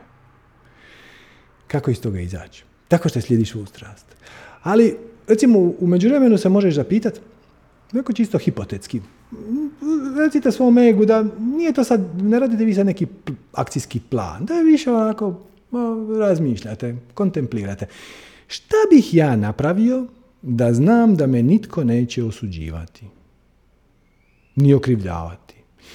I da to što ću ja poduzeti u akciju da će uspjeti spektakularno. Evo, kogod sada akcije izabere. Šta bih napravio kad bih znao da me nikad neće okrivljavati, da će to uspjeti, da će sve biti u redu i da će izaći najbolji mogući scenarij? koju bih akciju poduzeo u kojem smjeru? I ako je vaš odgovor ne znam, onda se zapitajte, a šta bi bilo da znam? Šta da znam? Evo, recimo da znam šta je to, šta bi to onda moglo biti. Napravite to totalno hipotetski i vidite šta će izaći. I onda poduzmite jedan mali korak u tom smjeru. Počnite slijediti formulu u tom smjeru. Ako ste već toliko zablokirani da niste u stanju od svih opcija koje vam se nude trenutno ovaj čas, poduzeti akciju nad onim koji vam je najveseliji, možete krenuti u drugom smjeru. Šta bih napravio, čime bi se počeo baviti, kad bi znao da će uspjeti i da ću biti prihvaćen i da me niko neće okrivljavati i da se toga neću morati sramiti i da će sve biti ok. Kako kaže Louisa Hay, mislim da je ovo njen citat, kaže, kritiziraš se cijeli život i to ti nije radilo. Hajde sad probaj malo odobravati sam sebi, vidiš što će se dogoditi. Odličan savjet. Naravno, nije jedini. Ja ću vam dati moj osobni lijek za sram. U početku mi je trebalo, zato što kad smo se počeli baviti manifestiranjem, to je bilo potpuno uvrnuto za većinu ljudi. I ja sam izašao to iz korporativnih voda kao uspješan programer. Mogao sam se ja nastaviti baviti project managementom i programirati, raditi šta god već, enterprise aplikacije i što sam i radio do tada. Ali ja sam odlučio baviti New Age self-helpom. Tako su to ljudi zvali. I onda, pogotovo među ljudima s kojima sam se sad družio, koji su u tom trenutku bili naravno moji partneri, kolege, uglavnom iz IT branše informatičke, onda sam rekao, šta ti tamo radiš, misliš, šta ti to, odakle ti sad na jedan put pričaš o tajnama uspjeha i o manifestiranju i o budinim plemenitim istinama, mislim, koja ti je to ideja? Ja bi njima rekao, ja sam ti malo čudan. I onda oni tu stanu. I to vam je jedan odličan lijek za sram. Kad vas god neko nešto pita, koji ti je vrag, ti mu kaže, ja sam ti malo čudan. I totalno ih to izbezumi i deaktivira. I onda ćete polako, kako budete izlazili iz zone komfora, i poduzimati male akcije. Znači, ne kažem ja, izađite iz zone komfora, ono, odskočite 3 milje van zone komfora, nego napravite 2 mala koraka. I pa onda za 2 mjeseca još 2, ili još 1, ili još pola.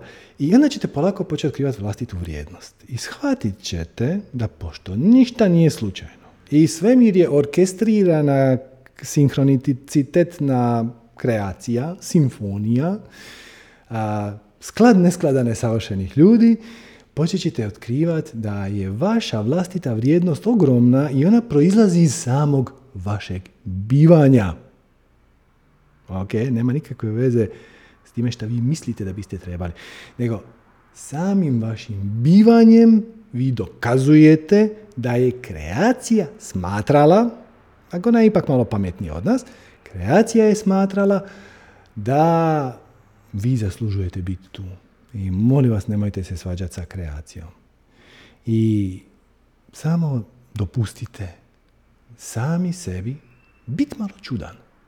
I vidite kamo bi vas to odvelo ako umjesto da se kritizirate, da se malo odobravate. Napravite mali koračić, niko ne mora znati za to, pa kad napravite još jedan pa još jedan, u nekom trenutku će se stvari početi odmotavati. I počet će se razvijati bezuvjetna ljubav i počet će se razvijati vaša potreba za oprostom. Biće ljudi koji neće biti presretni s time da šta vi mijenjate svoj život, a pogotovo nećete moći ići izgrađivati samog sebe u smjeru bezuvjetne ljubavi dok ne oprostite iskreno svima koje još uvijek držite gorčinu. I ovdje bi sad mogli ostati 3 sata, jer po recimo šamanskoj tradiciji oprost je lijek, ali doslovno to je lijek za bolesti, za kronične bolesti. U šamanskim tradicijama oni naravno vide čovjeka kao energetsko biće koje samo izgleda kao materijalno i vide da se te energije da do bolesti dolazi kad su energije u disbalansu. Energije su u disbalansu kad ih vi ubacujete u disbalans. I jedan od najboljih načina da vratite ravnotežu svom energetskom tijelu je da oprostite. i sebi i drugima i svima koji su vas povrijedili jer nisu znali bolje. Ljudi nemaju izbor, oni postupaju iz svoje vlastite vibracije. To je onaj dijagram koji smo pokazali nekoliko puta, možemo još jednom. Ovaj dijagram kaže da vi ne utječete na svoju akciju samo indirektno. Zapravo vaša akcija, jednako tako i emocije i misli, i percepcija, interpretacija i sjećanja i tako dalje, ovise samo o vibraciji. A ona ovisi o definicijama, uvjerenjima. Ako ovo ne znate, onda ste rob svoje vlastite kutije definicije uvjerenja i većina ljudi jest.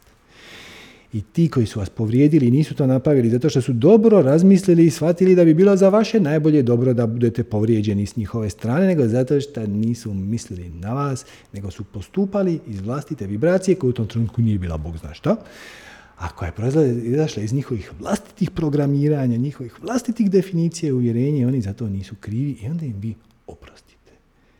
I to uopće nije teško kad shvatite, kako smo odmah na početku poentirali, jer ovo je jedno od najvažnijih, a možda i najvažnija. Oprost je prestanak nade u bolju prošlost. Bilo prošlo, neće se promijeniti. Nemojte držati gorčinu u sebi, ona vas truje. Vi se trujete, pijete otrov i čekate da on umre. To nema nikakvog smisla. Značajte, oprostite i drugima i sebi zato što niste znali bolje. Da ste znali ovo ranije, oprostili biste ranije. Tako da oprostite i sebi što niste znali ranije, da ste trebali znati ranije. I jednostavno prihvatite tu situaciju. Oprost nije nikakva akcija. Oprost je ne akcija. Akcija je držati se za gorčinu i za bijes i za zamjeranje i za ljutnju koja proizlazi iz nekih akcija koje su bile ko zna kad. To je akcija. Oprost je ne akcija. Zapravo, ako želiš biti lijen, onda oprosti. Jer kad oprostiš, prestaneš trošiti energiju na neoprost. Odnosno na držanje za te zaostale, otrovne, toksične emocije koje ti ne trebaju i koje su proizašle ko zna kad. Ponekad se čak ni ne sjećaš. Ili su jednostavno proizašli iz toga da te ta osoba ti se nije sviđala. Kakve to veze ima? Kreacija je smatrala da je ta osoba vrijedna postojanje, znači ona ne i postojala. I ako si ti kroz refleksiju te osobe naučio nešto što ne želiš, to je isto A1, sve super. Znači, prestani se nadati u bolju prošlost i samo otpusti. Ako vam je ovo teško, daću vam još jedan trik za oprost. Ste spremni? Trik za oprost. Prihvati iskrenu ispriku koju nikad nisi dobio. Dakle, zamislite, neko vas zbilja povrijedi. I sad vi ste ljuti i zamjerate mu i nećete mu to nikad oprostiti. I onda on sutra dođe i kaže, joj, znaš šta, oprosti, ja ne znam šta mi je bilo. Mislim, sorry, ali ono, teško mi je zadnjih dana, imam ovakve izazove, onakve izazove i roditelji su mi stari i bolesni i na poslu je frka i to, ja stvarno sam, odvratno sam to jučer odigrao i znam da te to vjerojatno povrijedilo, ali ono, evo, oprosti. I onda će to oprostiti, jel tako? Odlično. Sad to napravite, bez da vam je ta osoba to rekla. Zamislite u glavi, iskoristite svu maštu. Vizualizirajte da vam ta osoba, ali ono, najiskreniju moguću ispriku koju možete. I onda je prihvatite. I otpustite. Jer to vas koči u davanju bezuvjetne ljubavi. A to vam treba. Iz 1000 razloga, da sad ne idemo dalje, ajmo ostati on topic, ajmo ostati na našim definicijama. Šta nas dovodi do pitanja odnosa? Šta je odnos? Bilo koji. Znači, može biti romantičan, može biti otac, sin, roditelji, kolege, susjedi, prijatelji. Šta je definicija odnosa? Čemu odnos zapravo služi? Kad ovo shvatite, imat ćete puno manje problema u odnosima, lakše ćete oprostiti, možete promatrati ljude sa bezuvjetnom ljubavi, općenito život će vam biti daleko ugodniji i glađi i korisniji na sveopću korist. Šta je odnos? Definicija. Odnos je podržati druge u tome da postanu najbolja moguća verzija sebe. I davanje šanse samom sebi da reflektiraš vlastita negativna uvjerenja kako bi ih mogao osvijestiti i otpustiti. Okay. 2 dijela. Prvi dio, podržiš bezuvjetno.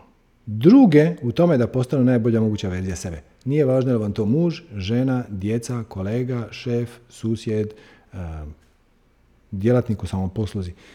Podržite ga najbolje što možete, da oni postanu najbolja moguća verzija sebe. Pomozite im da slijede svoju strast. Pomozite im da se riješe onih dijelova svog života koji ne reflektiraju njihovu strast. To je prvi dio. I drugi dio, daje šansu samom sebi da kroz odnose reflektiraš vlastita negativna uvjerenja kako bi ih mogao osvijestiti i otpustiti. Kad vam neko ide na živce, zašto vam ide na živce? Zato što ga prosuđujete. Zato što ne rezonirate sa njegovim vibracijom. Odlično. Sad znate šta ne želite.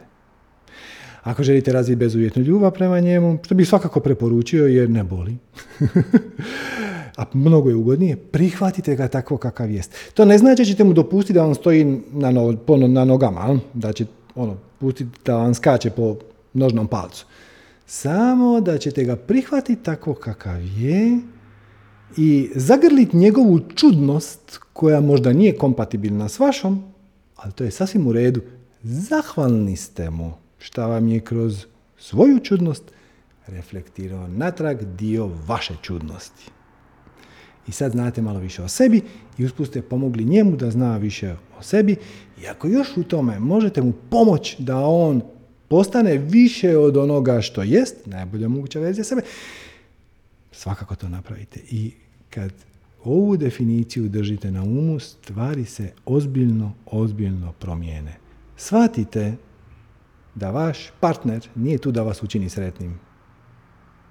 Vaš partner je tu da vas podrži u vašoj strasti i da vam pomogne da kroz vašu interakciju vi naučite više o sebi. Okay.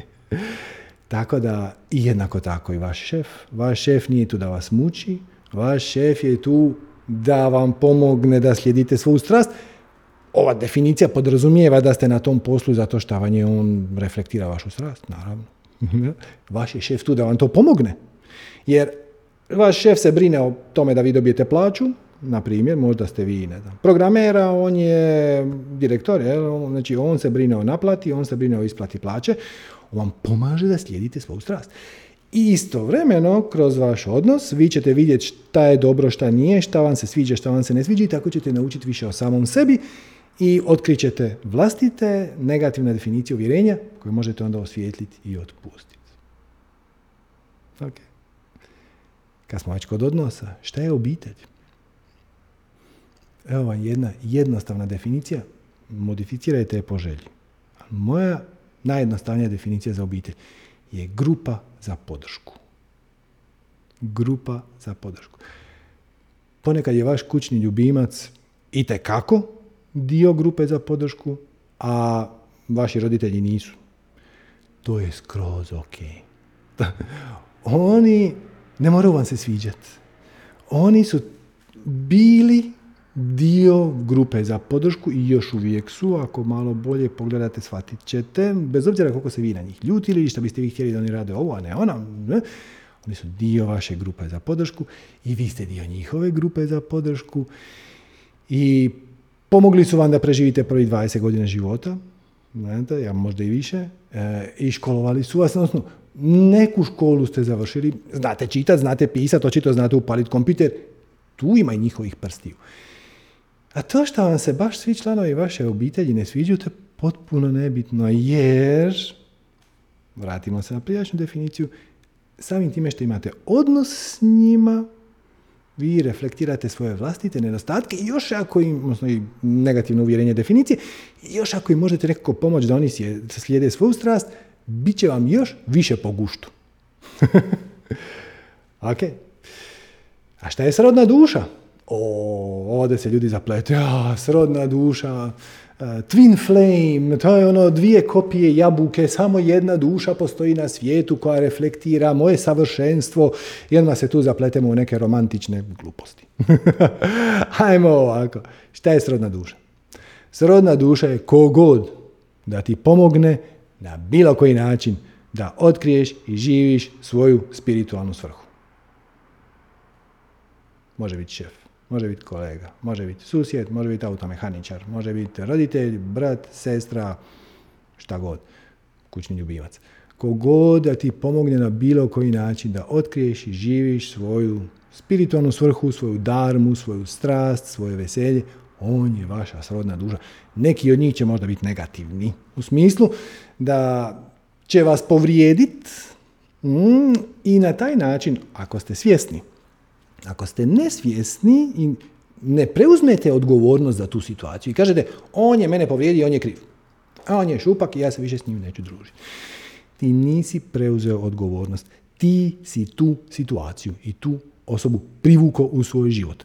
Dobio si je sa svrhom, smislom i razlogom zato što ništa u svemiru nije slučajno. Ta osoba je sinhronicitetno ušla u tvoj život i svojom akcijom je na neki način te povrijedila, odnosno omogućila ti je da reflektiraš unutar sebe vlastite negativne definicije uvjerenja kako bi ih mogao osvijestiti i otpustiti i hvala joj na tome. I sad joj oprosti. Na koji god način. Možeš zamisliti da dobivaš ispriku koju nikad nisi dobio, a možeš jednostavno prepoznat kako ti zapravo živiš u prošlosti i zaključiš da ćeš oprostiti na način što ćeš jednostavno se prestati nadati u bolju prošlost. Ili drugačiju prošlost. I sad kad kažemo ove jednostavne definicije odnosa i srodne duše i obitelji, možemo se zapitati zašto su onda odnosi tako bolni. Čak što više, vrlo često se opiremo ući u neke odnose, pogotovo ove intimnije, intenzivnije, zbog straha od boli. Odakle dolazi bol? Bol dolazi iz otpora. Znači, bol, definicija, mjesto na Braču. Šalim se. Okay. Bol, definicija. To je otpor prema svom istinskom, pravom, prirodnom ja. Bol kreiraš sam. Naravno, ne mislim na ozljede, ne fizičku bol, nego emocionalnu bol. Kako kaže Gandhi, nikome ne može povrijediti bez mog dopuštenja. Odnosno, bol je, emocionalna bol, je interpretacija organizma na situaciju kad se ti opireš svom istinskom, pravom, prirodnom ja. Onome što bi ti zapravo trebao biti. Što više poštuješ i prihvaćaš ono što jesi sada, slobodniji si od boli i patnje. Jer, sjećate se Bude, 4 plemenite istine, on kaže da patnju proizvodimo sami. Kroz naše želje. Želje postoje u 2 verzije, jedna je prijanjanje, jedna je odbijanje. Znači ono što želimo, a ne dobivamo, ili nemamo, ili barem tvrdimo da nemamo, i ono što nikako ne bismo htjeli. Otpor, znači bol je posljedica otpora. Ja ne želim da su stvari takve, ja želim da su stvari drugačije. Ja želim da su onako, a ne ovako. Naš stav prema okolnostima nam radi bol i patnju. Ne same okolnosti. I kad poštuješ i prihvaćaš ono što si ti sada i okolnosti takve kakve jesu i shvatiš da postoji harmonija u skladu nesklada nesavršenih ljudi, skladu nesklada nesavršenih ljudi i počneš ljude prihvaćati takvima kakvima jesu, znajući da sve skupa je slika koja ima smisla i koja je sinhronicitetna, koja je na opće dobro, da se ništa ne događa slučajno i da si ti tu sa svrhom, smislom i razlogom da bi slijedio svoje talente koje nisi dobio slučajno, bol se počne otapat. Ako se i javi, to je samo alarmna lampica da si je nešto promaklo. I hvala toj osobi koja ti je izazvala taj alarm, jer ti je omogućila da kroz vašu interakciju reflektiraš svoje vlastite negativne definicije i uvjerenja i tome se odnos služi, još ako mu pomogneš da on slijedi svoju strast, sve je super. Tako je jednostavno. Vidite kako se sve se ovo uklapa i formula i struktura osobnosti i definicije i uvjerenja i spiritualnost i kvantna fizika koju danas nismo takli, nećemo toliko širiti temu, da ćemo neki drugi. Sve ulazi jedno drugo, sve je dio jedne slagalice koja je cjelovita i koja je jedna velika cjelina. I tvoje je samo da to prihvatiš, opustiš se i uživaš u istraživanju samog sebe, prvenstveno. Kroz zabave koje se zovu vanjski svijet, interakcija s drugim ljudima i tako dalje. Ključno je predaja, odnosno prepuštanje, odnosno poniznost. Kad se kaže predaja, onda ljudi odmah zamisle vojnike koji su uhićeni i sad ih čeka streljanje. Okay, ne ta predaja, ne to prepuštanje i ne ta poniznost. Znači, predaja, odnosno prepuštanje u ovom spiritualnom kontekstu je biti na miru s time da ne znaš. Ne znaš kamo te put vodi. Ne znaš šta će se dogoditi. To nema nikakve veze sa porazom. To je samo iskrena spoznaja da si dio jedne puno veće cijeline koja zna šta radi, koja je sinhronizirana kroz sinhronicitete, koja je orkestrirana, koja ima smisla, koja je cjelovita, koja je nedjeljiva, koja, i ti u njoj imaš svoju perspektivu i možeš doprinijeti o veselja. I možeš pomoći drugima kroz svoje talente o sreće. I oni će ti se zahvaliti, bit ćeš na tome podržan.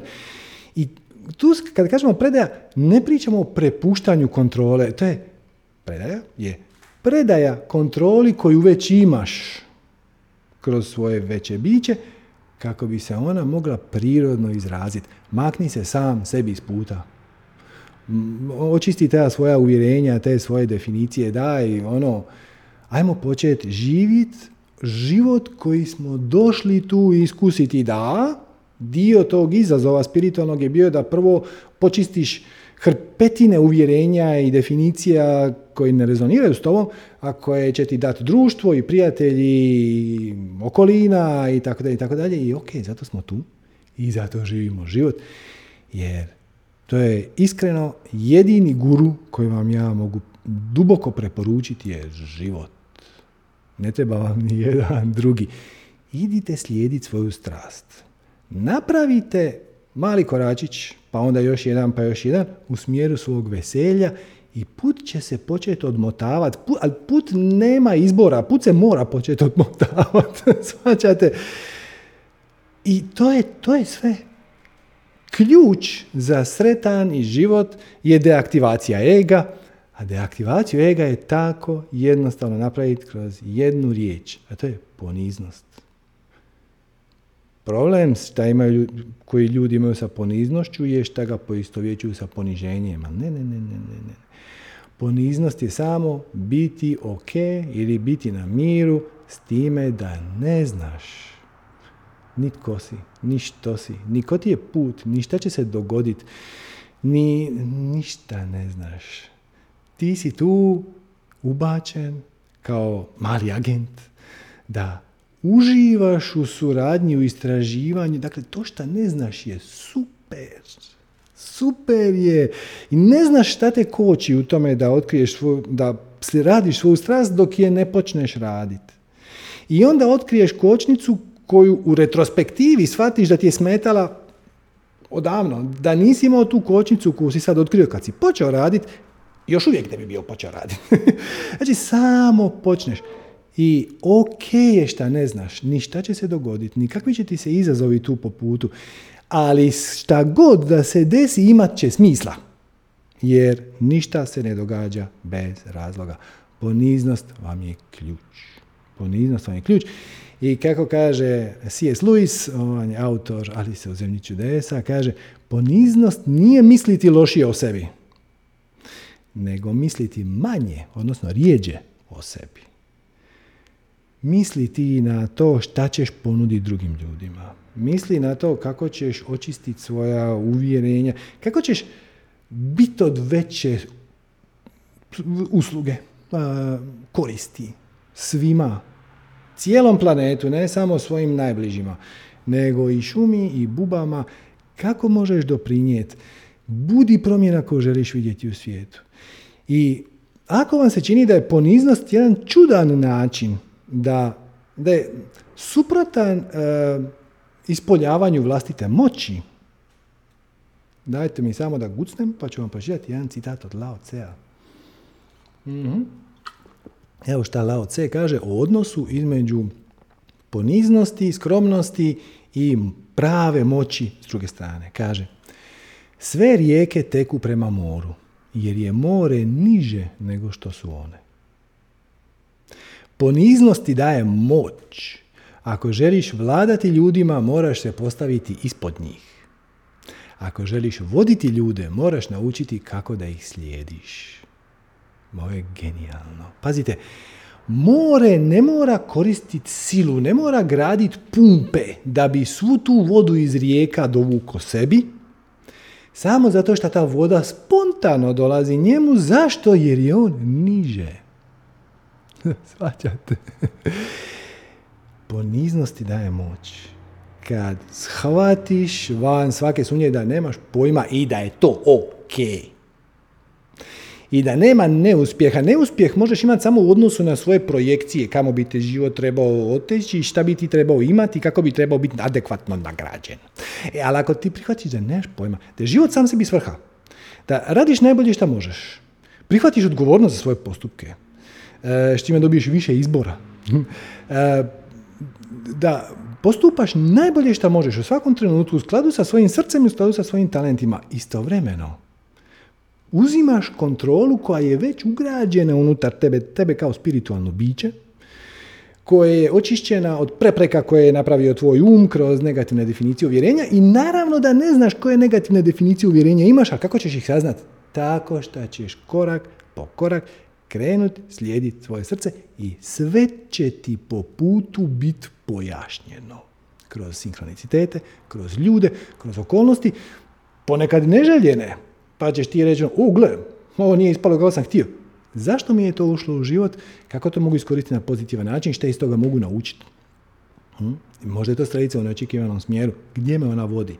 Možda je to samo uputa da moram se malo više pozabaviti s nečim. Vidi na pozitivan način u skladu sa 4. korakom formule koja kaže što god da se manifestira, pridijeli tome pozitivan predznak i izvući ćeš pozitivno iskustvo. Ako nešto naučiš, to je svakako pozitivno iskustvo. I onda nema ni frustracije, ni ljutnje. Šta je frustracija? Frustracija je iluzija nemanja izbora. To je sve šta frustracija je. Ti misliš da si ti stjeran u kut jer odbacuješ osobnu odgovornost. I kako ćeš to riješiti? Tako što se predaš sa poniznošću i onda dobiješ pravu moć. Moć nije nešto što treba ugrabiti ili dostići. Moć je nešto što dopustiš da ti se desi. Već je ugrađeno u tebe i već zna kako će se savršeno izraziti kroz tebe. Prava moć je nikog ne siliti. Najveća moć traži najlaganiji dodir. Pazite, svi mi imamo ogromnu moć. Možemo u mračnoj prostoriji, recimo u svom stanu, možemo upaliti svjetlo usred noći. Kako? Tako što dođeš do prekidača, klik. To je ogromna moć. Zapaliti vatru. Tisućama godina su se ljudi trljali kamen o kamen i drvo o drvo i to. Sad smiješ upaljač, napiš. Zapali se vatra. To je velika moć. Ona traži najlaganiji dodir. Spojiš se na internet, imaš sve informacije svijeta. Kakva moć? Kako to napraviš? Tako što klikneš. Ne trebaš nikoga siliti. Ne moraš ništa prisiljavati. Ako moraš nekoga siliti ili uvjeravati, onda tvoja ideja i nije nešto. Znači, ako ja vam sad tu prepričavam definicije uvjerenja, onaj dijagram i to. Neki će reći, ok, to samo rezonira, ima mi smisla, neki će reći, nema mi smisla. I to je ok, tvoj put je drugačiji, idi potraži svoj put, to nije kroz razumijevanje strukture osobnosti i redefiniranja, definicija uvjerenja. Tvoj put će biti neko drugačiji, nemam pojma kakav će biti i nije li to uzbudljivo. Ne znaš ni ti. Prihvatiš odgovornost sa poniznošću i sa puno poštovanja prema ogromnoj inteligenciji kreacije koja će ti napraviti sve što može da ti osvijetli tvoja ograničenja kako bi ti mogao biti još korisniji i sebi i drugima. Samo se dopustiš. Ako ja vas moram uvjeravati da je ovo ovako, onda moja ideja i nije nešto. Uvijek super ono kad se neka ideja mora nametnuti oružjem. A mislim, onda ti taj koncept traži malo dorade. Jer za sve dobre ideje u životu niko vas nije trebao siliti. Niko vas nije trebao siliti da kupite mobitel. Mobitel je dobra ideja. koristan je. Nikad vas nije trebao siliti da opremite kuhinju, da stavite u svoj stan. To je dobra ideja. Mač pored je odlična ideja. Znači, ne morate ići uvod za pištoljem i govoriti ono, ti moraš staviti, ko ne stavi kuhinju u svoj stan, platit će kaznu. Zašto? Ako neko neće kuhinju, to je njegov problem, ali to je jednostavno dobra ideja i većina ljudi hoće. Prema tome, prava moć traži najlaganiji dodir. A dobiješ je kroz poniznost, kroz predaju višoj inteligenciji, kreacije. Ako sam vam uspio ovu ideju približiti malo, napravili smo veliki posao. I nemate nedostatka moći, nikad nemate nedostatka moći. Ti sam kreiraš iluziju nemanja moći. Možeš kroz svoj sustav definicija i uvjerenja kreirati iluziju nemanja moći. Toliko si moćan da možeš kreirati sam sebi potpuno uvjerljivu iluziju nemanja moći, ako hoćeš, i biti žrtva, jadan, bespomoćan, nikakav, i sve će te okolnosti u tome podržati. Ili samo dopustiš sa puno poniznosti i bezuvjetne ljubavi prema svima koji su uključeni u taj proces, uključujući i stabla i bube i tako, dopustiš da se desi to što se već treba desiti, jer ništa se ne događa slučajno. I ništa nije uzaludno. I sve ima svrhu i smisao. I onda život ide puno, puno, puno lakše. I jedino što ti stoji na putu su vlastiti izgovori. Izgovori koje sam kreiraš.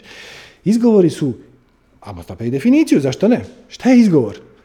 Izmišljena iluzija koju kreiramo da bismo racionalizirali svoje strahove. A strahovi su, kao što znamo, samo naša interpretacija našeg lošeg posloženog, odnosno flekice u našem sustavu definicija uvjerenja. Kad počistiš svoj sustav definicija uvjerenja od smeća, budite otvoreni, strahovi se počnu topiti i onda sa puno razumijevanja, puno ljubavi prema samom sebi, sa poniznošću prema kreaciji, možeš manifestirati čudesa. Jer pazite ovo, sa ovim ćemo završiti i ovo je poanta svega. Nema nedostatka moći. Nema nedostatka vjere ili povjerenja u kreaciju ili u benevolentnost kreacije ili u vlastitu moć ili šta ga hoćete. Nema nedostatka kontrole i nema nedostatka ljubavi. Toliko si moćan da možeš kreirati iluziju nemanja moći. Šta god da vjeruješ, vjeruješ 100%. Imaš potpunu kontrolu nad svim aspektima svog iskustva, ne okolnosti, i iskustva, kako? Kroz sustav definicija uvjerenja. Ako vidiš nešto, ako čuješ nešto, okusiš šta ti proizvede emociju koju ne želiš, ima samo jedno mjesto na koje treba pogledati, onaj gumb kojim se štima realnost, to je gumb tvojih vlastitih definicija uvjerenja. Nešto u tvom sustavu definicija uvjerenja nije usklađeno sa tvojim pravim ja. Imaš potpunu kontrolu nad svojim emocijama, nad kvalitetom svojih misli, nad kvalitetom svojih akcija, indirektno. Ne biraš misli, ne biraš emocije, ne biraš akcije, nego biraš vibraciju. A vibraciju biraš kroz svoj sustav definicije uvjerenja. Samo sve što treba je biti prisutan. Zato pomaže meditacija. Biti prisutan. I kreneš od toga da si ti spirit koji ima tijelo, koji ima emocije, koji ima tjelesne senzacije, koji ima misli, ali nije ništa od toga, nego je promatrač svega toga. I kad vidiš da se pojavila emocija, misao, akcija koja nije usklađena sa tvojim preferencijama, pogledaš u sustav definicije uvjerenja šta te koči. Jednako tako nema ni nedostatka ljubavi. Sva ljubav svijeta je već u tebi. Bezuvjetna ljubav.